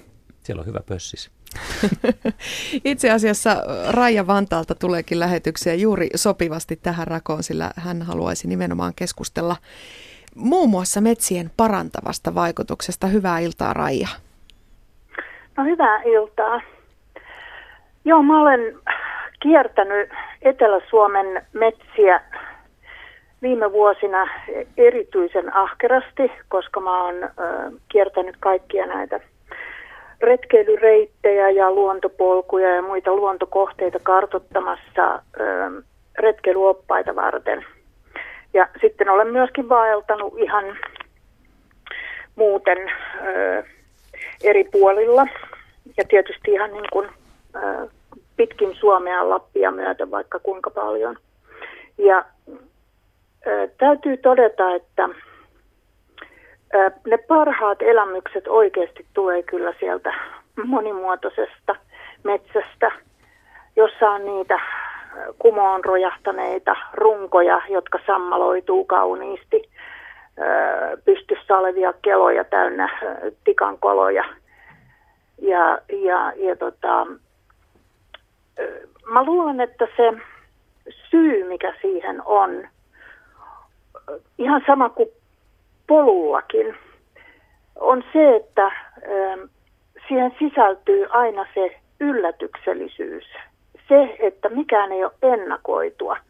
Toisin kuin tällaisessa istuttetuissa metsissä, jossa puusto on jotakuinkin tasaikästä, niin siellä ei tavallaan niin kuin mikään pysäytä sitä silmää, silmä ei poimi sieltä mitään. Öö, mä muistan, kun mä olin kulkemassa tuolla Liesjärven kansallispuiston polkuja ja, ja sitten siellä oli tämmöistä, olisiko ehkä ollut parikymmentä vuotiasta metsää, niin musta oli ihan niin kuin tämmöisiä ripakinttusia teinipoikia ne puut siellä. Sitten taas kun vertas johonkin aarnialueen metsään, josta löytyi kaikenlaisia erilaisia koloja, näkymiä, sulkeutuneita avoimia yllätyksiä. Ja sitten maaperä on myöskin erilaista, että, että tota, tämmöiset sammalpeitteiset metsänpohjat aina herättää ihastusta, tulee semmoinen fiilis, että nyt sinne pitäisi mennä köllöttämään, koska se on niin houkutteleva ja pehmeän näköistä. Totuus saattaa olla ihan toinen, mutta, mutta se vaikuttaa siltä. Ja, ja toisaalta sitten taas tuommoisissa rehevissä metsissä, missä on esimerkiksi tämmöinen laaja kielomatto niin kuin pohjakasvillisuutena, niin sekin on tosi tosi hienoja, siis niitä löytyy niin valtavasti. Ja sitten mulla on äh, toissa kesältä sellainen kokemus. Mä lähdin jutun tekoa varten vaeltamaan tuolta Ruokolahdelta Paritkalaan. Siellä kuntien nettisivuilla niin kuin mainostetaan sitten tällaisia vaellusreittejä ja toisin paikoin siellä olikin ihan, ihan mukavan näköistä, mutta sitten siellä tuli aivan luvattoman usein vastaan sitä, että reitti oli vedetty metsäautoteille, no sinnehän se on kaikkein helpointa vetää. Ja sitten kun tuli vastaan tällaisia hakkuuaukkoja, niin mm, siis niin kuin itsessä saattoi kokea tällaisen fyysisen tunteen, pahanolon tunteen, kun näki sen kaadetun metsän jäänteet, ne kuivuneet risut, ne törröttävät kannonjämät, sen muokatun maan. Ja toisaalta sitten kuljettiin myöskin, myöskin tota, taimikoissa. No voitte sitten kuvitella sen, että miten hyvin tällaisessa – muutaman vuoden vanhassa taimikossa, jossa nyt sitten puusto on ehkä jotain 180 senttistä parimetristä, niin kuinka hyvin siellä näkee. Siellähän tursua vielä kaikenlaista horsmaa ja heinää ja muuta seassa myöskin, että siinä näki sitten myös sen, että mikä kunta piti hyvää huolta reitistä, kun se kolmen kunnan alueelle sijoittui. Ja mikä kunta nyt tavallaan teki sitten vain sen välttämättömän Eli mm, parhaimmassa paikassa tähän, äh, tähän äh, tiuhaan metsään ja heinikkoon oli niin kuin raivattu se ura, jota pitkin kuljettiin, joka antoi heti erilaisen fiiliksen. Ja, ja toisaalla sitten taas, niin siellä sitten rampattiin ympäri sinne tänne etsimässä etsimässä sitten seuraavaa merkkiä. Onneksi kuitenkin on suunnistustaito jäljellä. Tästä voisi, Rajon puhelusta voi päätellä sen, että metsä on kyllä meille suomalaisille mitä suurimmassa määrin tunneasia. On se tunneasia ehdottomasti, mutta täytyy muistaa, että tätäkin asiaa on tutkittu ja muun muassa Japanissa lääkärit määrää luonnossa liikkumista hoitomuotona. Se on ihan konkreettinen oikea hoitomuoto. Tämä on myös muutamissa muissa maissa käytössä. Ja on tutkittu tämä, että aika isotkin vaikutukset mielenterveydelle sillä, että sä menet sinne luontoon. Ja silloin kun me mennään sinne luontoon, niin me käydään dialogia luonnon kanssa. Me kuullaan uudenlaisia asioita, me haistetaan uudenlaisia asioita, me nähdään uudenlaisia asioita. Ja me ollaan koko ajan niin kuin kanssakäymisessä sen ympäristön kanssa. Ja luonnollahan on taipumus monimuotoisuuteen silloin, kun se saa itse päättää, myös niin kuin yhteiskunnassakin. Mä uskon, että semmoinen niin kuin hyvinvoiva yhteiskunta on monimuotoinen, hyvinvoiva luonto on aina monimuotoinen. Ja mä todellakin rohkaisen ihmisiä menemään sinne luontoon, hoitamaan itse itseään, koska se on aika halpaa kyytiä. Ei siihen tarvitse saada edes lääkärin lähetettä, että kyllä sinne voi mennä ihan ilmaiseksi. Panu. Joo, mä jaan kyllä tämän rajan kokemuksen tästä retkeilystä. Toisin siihen semmoisen näkökulman, että paitsi että meillä on näitä kansallispuistoja, jotka saa, joiden metsät saa vanheta ja kehittyä rauhassa ja kohti luonnontilaa, niin valtio eli metsähallitus sitten omistaa myös monia muita kohteita, joissa metsätalous on, on sallittu ja sitä varsin voimaperäisesti harjoitetaan.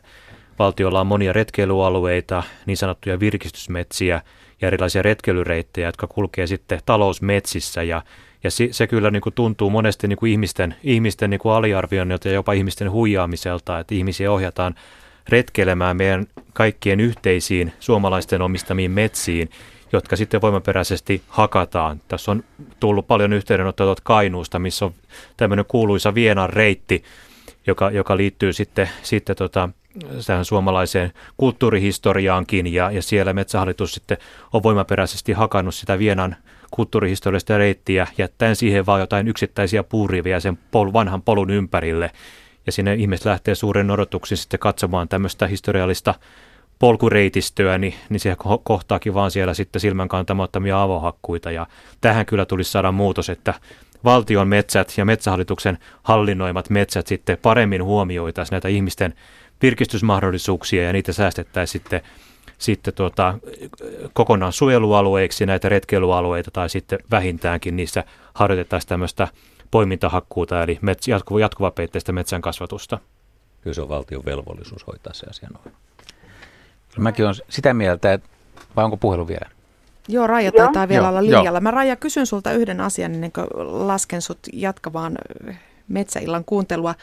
Oletko sä kokeneena retkeilijänä sitä mieltä, että tällaiset luontoarvot ja sitten metsätalo, niin sanotusti metsätaloudellisesti järkevästi hoidettu metsä, niin ne on aina toisiaan vastakkain, vai voisiko tässä löytyä joku sellainen kultainen keskitie, että tehtäisiin molemmin puolin, molemmista näkökulmista järkevää työtä?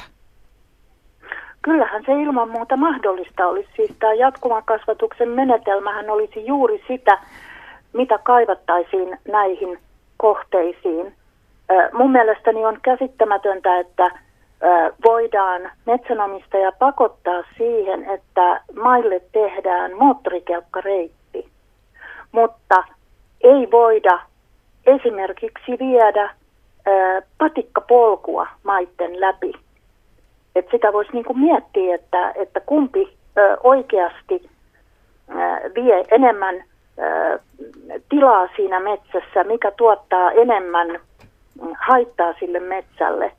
Ja, ja, ja tota, tavallaan myöskin sitten se, että näissä metsänhakkuissa niin ei ole olemassa oikeasti mitään velvoitetta, on vaan kainoja toiveita siitä, että huomioitaisiin tällaiset reitit, ei kaadettaisi niitä puita niiden varsilta, että ilmoitettaisiin siitä, että nyt on tehty hakkuita. Esimerkiksi Artjärvellä on tosi, tosi kiva semmoinen rajasuon polku ja äh, siitä on vedetty niin kuin puut sileeksi ja polku on hävinnyt siltä osin.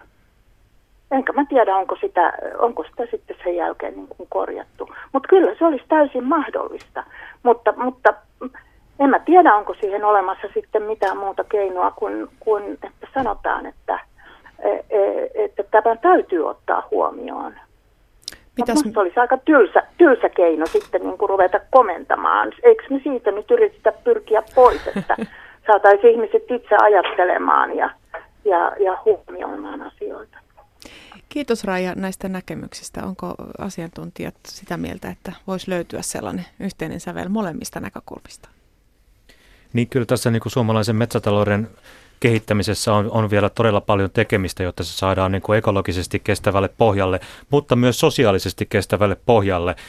Helsingin yliopistossa on tehty väitöskirjatasoinen tutkimus siitä, että mitä ihmiset ajattelee näistä avohakkuista ja tutkimuksen tulos oli se, että 70 prosenttia suomalaisista vastustaa avohakkuita ja kuitenkin tämänhetkinen tämä metsätalousmalli perustuu avohakkuihin, joten sille ei ole kyllä tämmöistä niin kuin laajaa sosiaalista hyväksyntää joten sekin olisi yksi tärkeä signaali ottaa huomioon, että mitä, mitä suomalaiset arvostaa ja, ja minkä tyyppistä, tyyppistä tuota metsätaloutta he toivoo. Ja tosiaan nämä valtion metsät, metsähallituksen hallinnoivat metsät nyt olisi ensimmäinen, ensimmäinen kohde, missä ne tulisi ottaa, ottaa sitten huomioon nykyistä vahvemmin.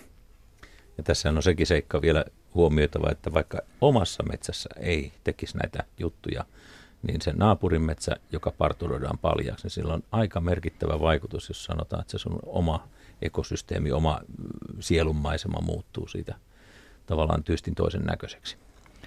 Meidän kanssa miettimään tätä suomalaisten lempimetsämaisemaa tai minkälaisia arvoja he nostaa esille, kun olin, olin just Kuusamossa viikon verran retkellä ja, ja retkelin hyvin erityyppisissä metsissä ja myös, myös suht karuilla hakkuilla. Ja, ja, ja kun sä meet semmoiseen naavakuusiseen metsään, missä on sammalta ja jyrkkiä rinteitä ja puro, puro virtaa siellä, siellä on tämmöinen kostee tuoksu ja niin sie, siellä on enemmän niin kuin semmoinen mystinen meininki ja siellä, siellä on sun aistit toimii ihan eri tavalla ja sä elät myös vähän mielikuvamaailmassa.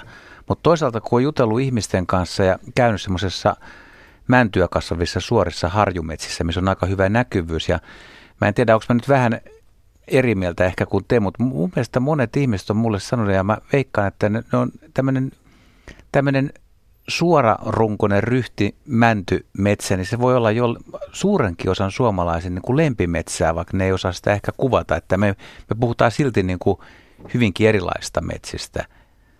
Ja, tota, et, et, ja vielä pointtina tässä nyt se, miksi sekoitan ehkä pakkaa, että, että sitten jos puhutaan, puhut, ei puhuta tämmöistä virkistyskäytöstä, vaan puhutaan nyt ihmistä, joka ei välitä virkistyä ollenkaan, vaan se metsä on hänelle pelkästään taloushomma, niin men, onko hän tulla mihin tahansa metsään ja hän katsoo oikeasti niitä puita vaan, että hän laskee kuutioita ja rahaa. Että hän, hän, ei näe, hän ei näe sinne mitään muuta kuin taloudellisen No meitähän on monen junaan tietenkin siinä ja näitä ihmisiä on tosi paljon, jotka katsoo sen siitä mittareilla, rahamittareilla. Ja yhtä lailla tämä erittäin homogeeninen mäntymetsä, niin se on visuaalisesti saattaa olla kaunis. Ja munkin mielestä se on kaunis, ei siinä mitään. Mutta tavallaan sitten kun sä mietit sitä, että miltä se tuntuu ja mikä sen koko metsän vaikutus on, niin kuin Panu äsken tuossa sanoi, niin, niin kyllä se monimuotoisuus on kuningas siinä kohtaa. Mutta jos ei ymmärrä siitä, on ihmisiä, mm. jotka ei, niin kuin, pitääkö siinä tietää teidän mielestä enemmän tajuu sen monimuotoisuuden vai tuleeko se läpi semmoisellekin ihmiselle, joka ei funtsi mitä? Jos mä ajatellaan vaikka ihmiset, jotka ei tunne lintujen laulua, niin riittääkö niille, että siellä laulaa yksi tai kaksi lajia, kun ei tunne niitä, että siellä pitää laulaa kymmenen lajia, mikä niin kun Panu kävelee metsässä, niin sä tunnet linnun äänet, niin sä, tietysti se tekee siitä niin kuin heti vivahteikkaamman, koska tajuu, että hei, tää laulaa tää ja tää, ja aa, peukaloinenkin vetää tuolla puukiipiä, wow. Niin mä uskon, että tuossa mänty, mänty esimerkissäkin, niin siinä toimii, toimii niin kuin ehkä semmoinen näkökulma monella, että jos ne puut on suuria, että useimmat ihmiset kuitenkin niin kuin arvostaa isoja puita, on sitten niin kuin metsätyyppi tai puulaji mikä tahansa, ja onhan semmoinen kunnon petäjä, kun se on saanut kasvaa siinä 200 vuotta samalla paikalla, ja, ja tota, kokoa, kokoa on joka suuntaan, niin onhan se pysäyttävä. Et sen takia ihmiset varmaan viihtyy puistoissakin, koska siellä on isoja vanhoja puita, ne on näyttäviä, ne on semmoisia erilaisia monumentteja, niin sama se pätisi yhtä lailla niin kuin luonnonmetsissä tai, tai tuolla jossain, jossain, jossain tota, kuivilla mäntykankaillakin, että jos siellä on suuria puita, niin, niin tota, se tekee vaikutuksen ihmiseen. Ja se, että jos siellä on myös sit niinku niitä keloja pystyssä tai maassa, niin onhan ne monen ihmisen mielestä niinku esteettisesti komeita ilmestyksiä, semmoiset järeät puuyksilöt. Et siinä mielessä tässä ei välttämättä ole niinku semmoista, semmoista ristiriitaa siinä, että mikä tuntuu tai mikä, mitä kokee sitten miellyttävänä. Toisen varmaan on, just sä osoit kyllä ytimeen, siis iso puu tai isot puut se tekee. Te, eihän tuommoinen monotoninen mänty istutus, jos siellä on, jos siellä on tosiaan tämmöistä 10-15 senttiä läpi mitä tavalla ja runkoa tiheästä, niin, niin se ei vielä, se ei tee sitä hienoa, mutta sitten kun siellä on semmoista miehen halattavaa ja niitä on paljon, niin se on, eli kyllä se, kyllä se vaan näin on, että, että tuommoinen järeä suurikokoinen puu, niin se on vakuuttava, siis lajista riippumatta itse asiassa. Sellainen metsä on kokenut aika paljon, nähnyt paljon. Otetaan seuraavaksi Into Lopelta lähetykseen. Pistäs ensinnäkin Into radio vähän hiljaisemmalle, niin ei kierrä. No niin, okay. nyt kuulostaa paremmalta. Oikein hyvää iltaa. Se, selvä, hyvää iltaa. No niin, minkälaisia metsäasioita mielen päällä? No kuule, tota, tässä soittelen, kun pyysitte tämmöistä niin kuin vähän erilaista näkemystä tästä asiasta, taikka virallista, kuinka nyt vaan sanotaan, niin, tota noin, niin soittelen siinä mielessä, kun olen itse metsäammattilainen ja metsähoitoa olen tehnyt, siis olen leimannut mettiä oikein niin kuin ennen vanhaan tehtiin, niin yksin puin ja lähes parikymmentä vuotta olen siis ollut tämän metsäalan palveluksessa ja tota noin, niin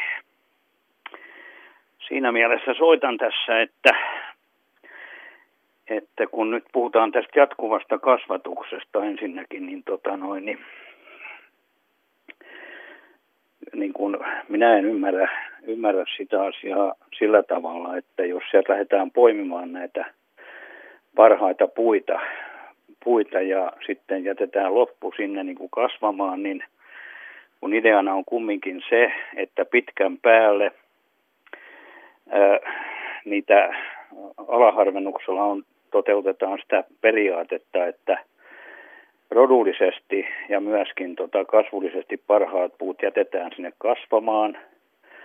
Ja ne luonnollisesti kasvaa myöskin parhaiten, mitä, mitä nämä. Ja sitten kun tätä jatketaan tätä hommaa niin, että ruvetaankin napsiin näitä parhaita puuta sieltä pois ja mennään aina vaan eteenpäin, niin sinne loppujen kehittyy semmoinen metsä, jonka rotu ja kasvu ja kaikki tämmöiset ominaisuudet, niin, niin ne tulee tiensä päähän ja sitten tuleekin tenkkapuu, että mitäs nyt tehdään ja tota noin, niin kaiken kaikkiaan. Sitten mä sanoisin vielä semmoisesta asiasta, että kun puhuttiin näistä metsätaloussuunnitelmista ja niiden tarpeellisuudesta, niin äh, tällä nykysysteemillä, jos mennään siis varsinaisella virallisella systeemillä, niin tässä on tavoitteena se, että ihannetilanne on, että 25 prosenttia mettästä on taimikkoa, nuorta metsää 30 prosenttia, varttunutta kasvatusmettää 30 prosenttia ja ainoastaan 15 prosenttia sitten tämmöistä uudistuskypsää mettää, joka sitten voidaan uudistaa, uudistetaan sitten avohakkua tai sitten uudistetaan tota noin, luontaisesti, niin tämä on niinku se ihanne, jolla saadaan niinku se paras tuotto. Ja, ja sen verran mä sanoisin tästä vielä tästä jatkuvasta kasvatuksesta, että ei kai se ole, kun metsä on Suomen kansallisomaisuutta. Ja, ja se on tärkeä meille kaikille työllisyyden ja kaiken muun takia, niin, tota noin, niin väittäisin, että jos ruvetaan harrastamaan tämmöistä niin sanottua harsintahakkuuta, eli päältä päin ruvetaan ottamaan, niin, niin kyllä siinä kasvut putoo puoleen, myöskin puumäärät putoo merkittävästi, että kyllä niin kuin sanotaan, jos puhutaan Suomen metsävaroista, niin kyllä siinä helposti niin voi käydä, että, että tota noin, pitkän päälle niin, niin se homma menee pieleen, koska nimittäin tällä nykyisellä metsähoidolla, mitä minä tarkoitan, lähtökohta on ollut aikanaan se, että on lähetty tämmöistä harsintametsistä liikkeelle ja, ja tuota, niin, nyt on sitten vuosikymmenten työn ansiosta niin päästy siihen tilanteeseen, että meillä on tämmöiset mettävarat ja, ja tota noin, niin, niin poispäin. Että tämä on iso kysymys ja tästä riittää sitä keskusteltavaa tota noin, niin kyllä siis pitkäksikin aikaa ja, ja voidaan viettää monta tuntiakin sen asian kanssa, mutta mä puhun ehdottomasti siitä, että kun mä olen itse ollut tekemässä ja leimannut ja nähnyt vuosien saatossa, mitä siellä mettässä on tapahtunut, niin tämä perustuu ihan täysin mun omaan kokemukseen ja siihen myöskin luotan, että tota noin, niin ylilyöntiä aikanaan tehtiin paljonkin ja näin ja luontaisesti pystytään paljon uudistamaan, mutta että tässä on nyt tämä perusasia, mitä mä tässä ajan takaa, että olisi kiva kuulla näiden kollegojen tai kavereiden siellä studiossa, mitä, mitä asioita tämä herättää mieleen. Kiitokset. Sampo Manninen, aloitatko sinne? Joo, mielellään. Mä uskoisin, että tässä ehkä välillä vähän ymmärretään väärin myöskin tämän jatkuvan kasvatuksen hoitoperiaatteet, että ihan samalla tavalla ja mun mielestä nimenomaan samalla tavalla tälleen niin kuin Intokin kertoo, että on hoitanut metsää itse leimaamalla puu puulta. Ihan vastaavalla tavalla siellä voidaan tehdä se valinta. Ja sitten vaan huomioiden, huomioiden vähän enemmän sitä asiaa siltä kantilta, että okei, mitä sinne tulee jatkossa nousemaan. Mä halusin nostaa tässä kohtaa esiin myös yhden aspektin tässä aukkohakkuu kautta tässä nyt vallalla olevassa metsähoidossa, semmoinen näkökulma kuin myrskyt ja metsätuhot. Eli tämmöinen aukon reuna on aina erittäin altis myrskytuhoille ja yleensä ne tuhot saattaa olla niin kuin aika merkittäviäkin, mutta silloin jos meillä on tämän jatkuvan kasvatuksen periaatteella hoidettua metsää, niin se on valtavan paljon kestävämpi. Eli tämmöinen riskianalyysi tässä bisnesmielessä niin on ihan 6-0 tämmöiselle jatkuvan kasvatuksen metsälle. Ja, ja mä ymmärrän todella, todella hyvin sen, että, että, että, että tavallaan tällaisella lähtökohdalla ajateltuna asia on näin, mutta uskon myöskin silleen, että silloin kun se hoito tehdään hyvällä ajatuksella ja hyvällä mielellä siinä huolellisesti miettien se, että mitä sieltä otetaan pois, niin lopputulos on varmasti hyvä. Ja onhan tästä professori Pukkala on tutkinut tätä aihetta valtavan paljon ja tämä taloudellinen tuotto on todellakin niin kuin selkeästi parempi jatkuvan kasvatuksen metsillä. Joo, mun täytyy kyllä sitten sanoa siihen sen verrankin, että olen monennäköisiä mettiä nähnyt ja monenlaisissa mettissä ollut ja on surkeassakin mettissä. Sieltä on yritetty leimikko sinnekin tehdä ja tota noin, noin, noin, niin en mä kyllä sitä, sitä ymmärrä niin kuin tällä kokemuksella, mikä mulla on, että, että sanotaan näin, että mä voin haastaa te, te kaikki, niin lähdetään joskus leimaa mettää, niin katsotaan mitä tulee, niin kun, kun, kun. Se käytännön kokemus, mitä itsellä on, mä oon niin paljon sitä hommaa aikanaan tehnyt, että, että mä kyllä väitän siitä jotain tietäväni, että, että tota noin, niin en rupea nyt tässä kinaamaan, mutta sen enempää, mutta tuota, niin kyllä mä, mä vähän luulen, että että tuota, en tiedä paljonko te olette mettiä leimannut, oletteko kuinka pitkällä periodilla niitä oikeasti nähnyt ja mitä siellä on tapahtunut, mutta sen mä väitän, että mulla on kyllä aika vankka kokemus niistä asioista. Panu Kunttu. Joo, tässä on varmasti tämmöinen niin väärinkäsitys liittyen tähän jatkuvan kasvatuksen tai eri-ikäisrakenteisen metsän kasvatuksen, kummalla nimellä sitä haluakaan kutsua, niin niin sen suhteen, että tämä metsänhoidollinen harsinta, jota silloin aikanaan eh, harjoitettiin, niin se on aivan eri asia, aivan eri menetelmä, koska tässä metsänhoidollisessa harsinnassa, johon, johon tota Intokin viittaa, niin, niin siinähän ei kannettu huolta ollenkaan siitä, että mitä sen hakkuukerran, sen poimintahakkuukerran jälkeen siellä metsässä tapahtuu ja minkälaisia puita sinne jää. Ja tässä jatkuvan kasvatuksen menetelmässä, niin kuin, niin kuin tota, Sampo on aiemmin jo kuvannut, niin se siellä tarkkaan harkitaan, mitkä puut poistetaan ja mitkä jätetään. Ja nimenomaan sinne pyritään jättämään semmoisia kasvukelpoisia puita, joilla, joilla on niin mahdollisuus menestyä ja mahdollisuus kehittyä tukkipuun mittoihin. Että kyllä tässä niin kuin tämä, tämä jatkuvan kasvatuksen menetelmä vaatii semmoista metsänhoidollista osaamista, että pystyy niin kuin hahmottamaan sen metsän tulevaisuuden ja sen kasvatuskelpoisen puuston myös siellä sitten sen 15-20 vuoden päähän, jolloin sinne seuraavan kerran tullaan. Että tämä on hyvä pitää mielessä, että nämä on kaksi, kaksi eri asiaa. Tota, sen verran sanoisin siihen kyllä, että, että minusta siinä vasta onkin mestari, joka niin osaa leimata, nimittäin itsellä on joku kokemus näistä asioista, että että ei ole, koska ihan tässä peri, peri, perinteisessäkin mettähoidossa siinä oli monen näköisiä näkemyksiä, mutta siellä on kumminkin olemassa selvät mittarit, kuinka, kuinka taajaa ja ja mä sanoisin vielä siihen sen verran, että tämä on tämä maapohja on erittäin ratkaiseva, eli, eli jos siellä puhutaan niin OMTstä tai puhutaan CTstä tai VTstä, tämmöisistä heikoista maapohjista, niin, tuota noin, niin, niin, niin siinä, on, siinä on suuri, siinä, siinä on sanotaan näin, että siinä on monta mones, että se ei ole hyvinkään yksinkertainen asia, että täällä kun mä tuossa aikaisemmin tässä ohjelmassa kuulin, kun siellä yksi kaveri kyseli, kannattaako metsää ostaa ja millä periaatteella, niin kyllä se kuitenkin on se, että siellä pitäisi siellä mettässä olla sitten mahdollisimman iso puumäärä ja semmoinen, että sieltä voi myöskin säännöllisesti hakata ihan sillä tavalla, ettei se nyt mennä niin kuin tarvii joka vuosi niin kuin kahlata sitä koko mettää läpi, että sehän ei ole edes järkevää senkään takia, että sinne tulee vaurioita ja kaiken näköistä muuta, että silloin kun sieltä otetaan, niin sitten sieltä otetaan se, se mahdollisimman tehokkaasti ja tämmöiseltä alalta, että ja sitten sanoisin yhden asian vielä, että mä oon itse, kun olen kanssa mettän omistaja, niin tota noin, mä oon paljon uudistanut mettää. Meillä oli vanhaa kuusikko tai nyt sillä tavalla uudistuskypsää mettää oli.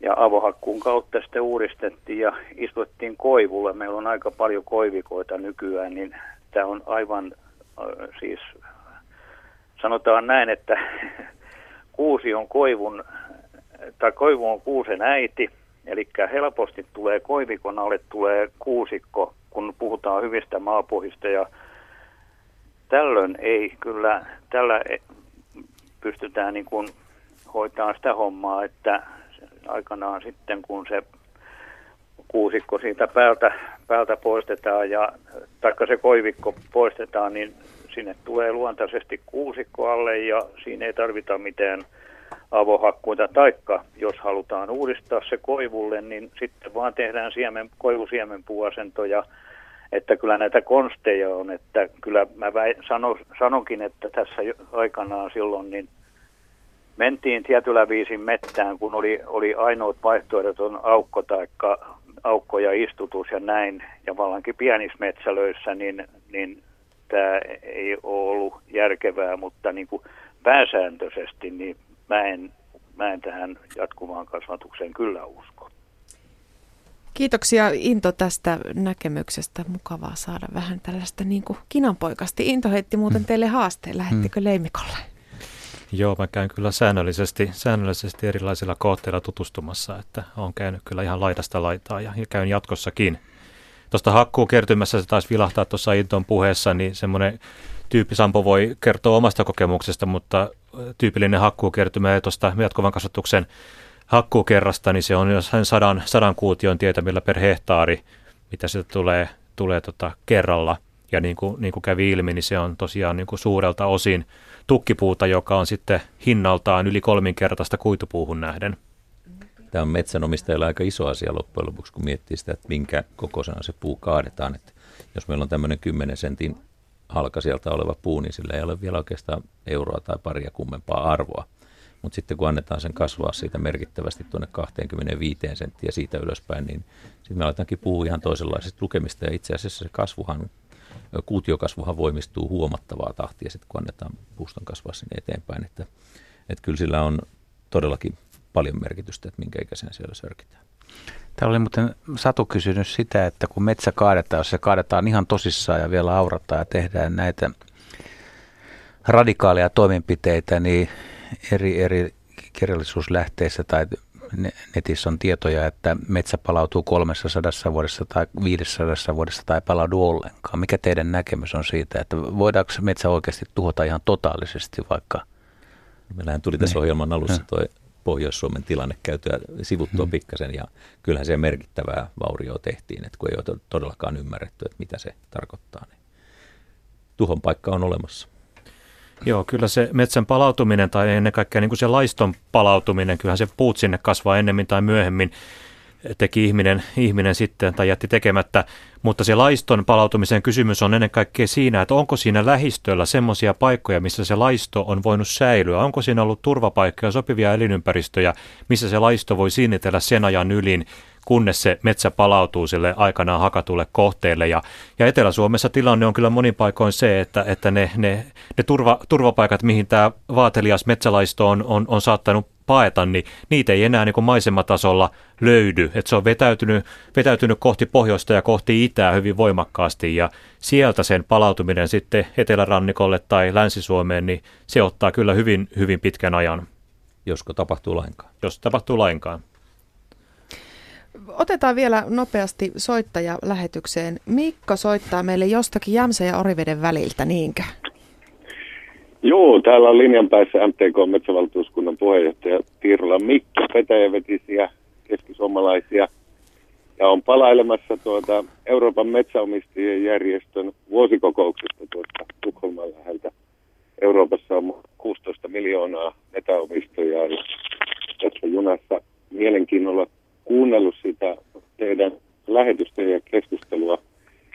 Kaikki selvästi, että suomalaiset on se kansakunta, jolle metsä merkitsee selkeästi eniten, mutta että helposti sitten vasta kun menee niin kuin juttelee muiden kanssa ja tavallaan niitä probleemia, mitä muilla on, niin pystyy laittaa sitä siihen viitekehykseen, eli esimerkiksi tämän metsälainsäädännön suhteen, mistä nyt on kes- keskusteltu ja siitä metsäomistajan oikeudesta hoitaa metsiään haluamallaan tavalla, niin kyllä me suomalaiset tämän viimeisimmän uudistuksen myötä, kun metsälakia uudistettiin silloin muutama vuosi sitten, niin ollaan itse asiassa selkeästi Euroopan liberaalimman metsälainsäädännön ää, piirissä metsäomistajan näkökulmasta. Eli meillä metsäomistaja on faktisesti kyllä kuningas ja päättää siitä, mitä tehdään tai mitä ei tehdä. Että esimerkiksi Keski-Euroopassa se on hyvin, hyvin paljon säädellympää se niin kuin.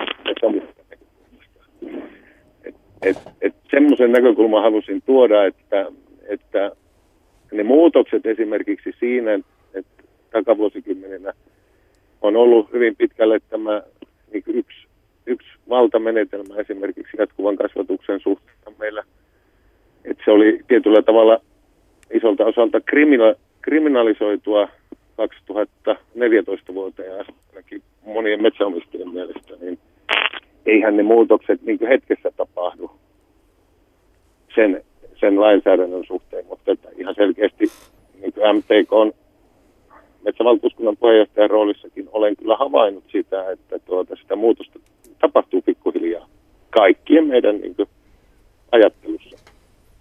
Kiitos Mikko näistä tunnelmista sieltä junasta. Asiantuntijat saavat ottaa näistä kiinni. No niin, kiitoksia. Kiitos. Ja kiitos Mikko Sampo. täältä kanssa ja, ja tota, ihan samoilla linjoilla ollaan varmasti tässä asiassa. Mulla olisi yksi kysymys itse asiassa sinulle. Pystytkö Joo. sä kuvaamaan perusteita sille, että minkä takia Euroopassa, Saksassa tai Itävallassa maksetaan noin kaksinkertainen hinta esimerkiksi kuusitukista verrattuna Suomen hintatasoon? Mihin se perustuu? Tuo nyt oli pikkusen liiottelua. Mä tuossa juttelin itävaltalaisten kanssa, joilla niin on ehkä, ehkä niin korkeimmat hintatasot. Siellä maksaa uusi tukki, kun se on eurovyöhykettä, niin kuin meillä tällä hetkellä tien varressa 95-100 euroa kiintokuutiometrillä, kun meillä se uusi tukin tienvarsinta on tuolla jossain 75 No niin, nyt taitaa käydä niin, että juna vie miestä sen verran vauhdikkaasti, että yhteytemme katosi, mutta ota Panu tästä kiinni. Joo, kaksi kommenttia tähän Mikon puheluun liittyen. Tuohon metsälain uudistamiseen. Tämä jatkuvan kasvatuksen salliminen oli tietysti se tärkeä uudistus siinä, mutta täytyy huomauttaa, että se metsälain uudistamisessa sivutettiin täysin tämä metsäluonnon tilan ö, turvaaminen. Eli tämä metsälakihan meni siinä, siinä mielessä vaan taaksepäin ja näiden arvokkaiden elinympäristöjen turva heikkeni, kun olisi pitänyt ottaa askel siihen suuntaan, että metsäluonnolle saataisiin metsälaista yhä vahvempaa turvaa, joka sitoisi kaikkia metsänomistajia yhtä lailla.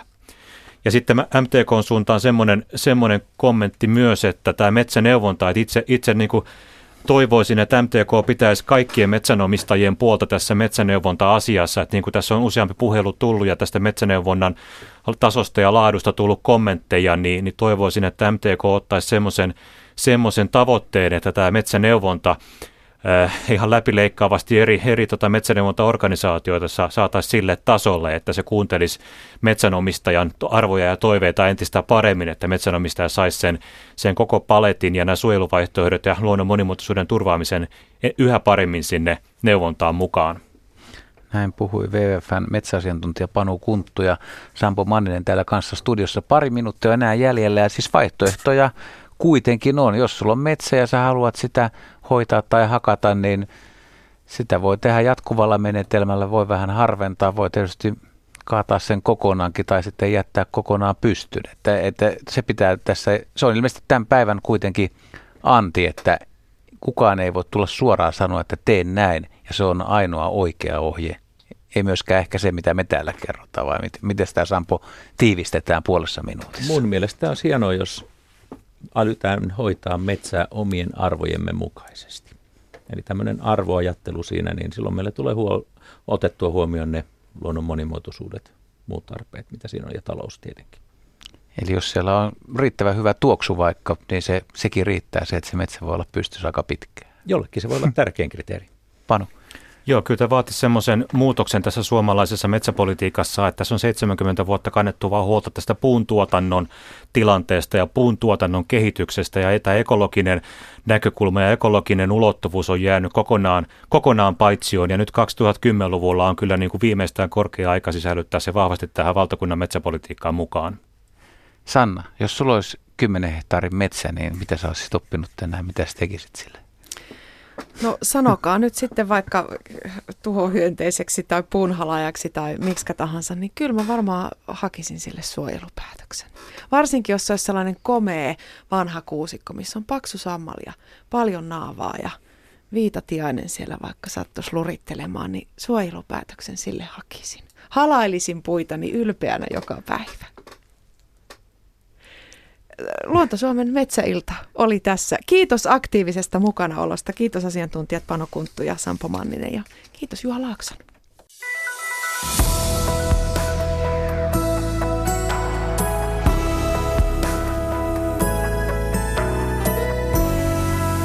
Yle.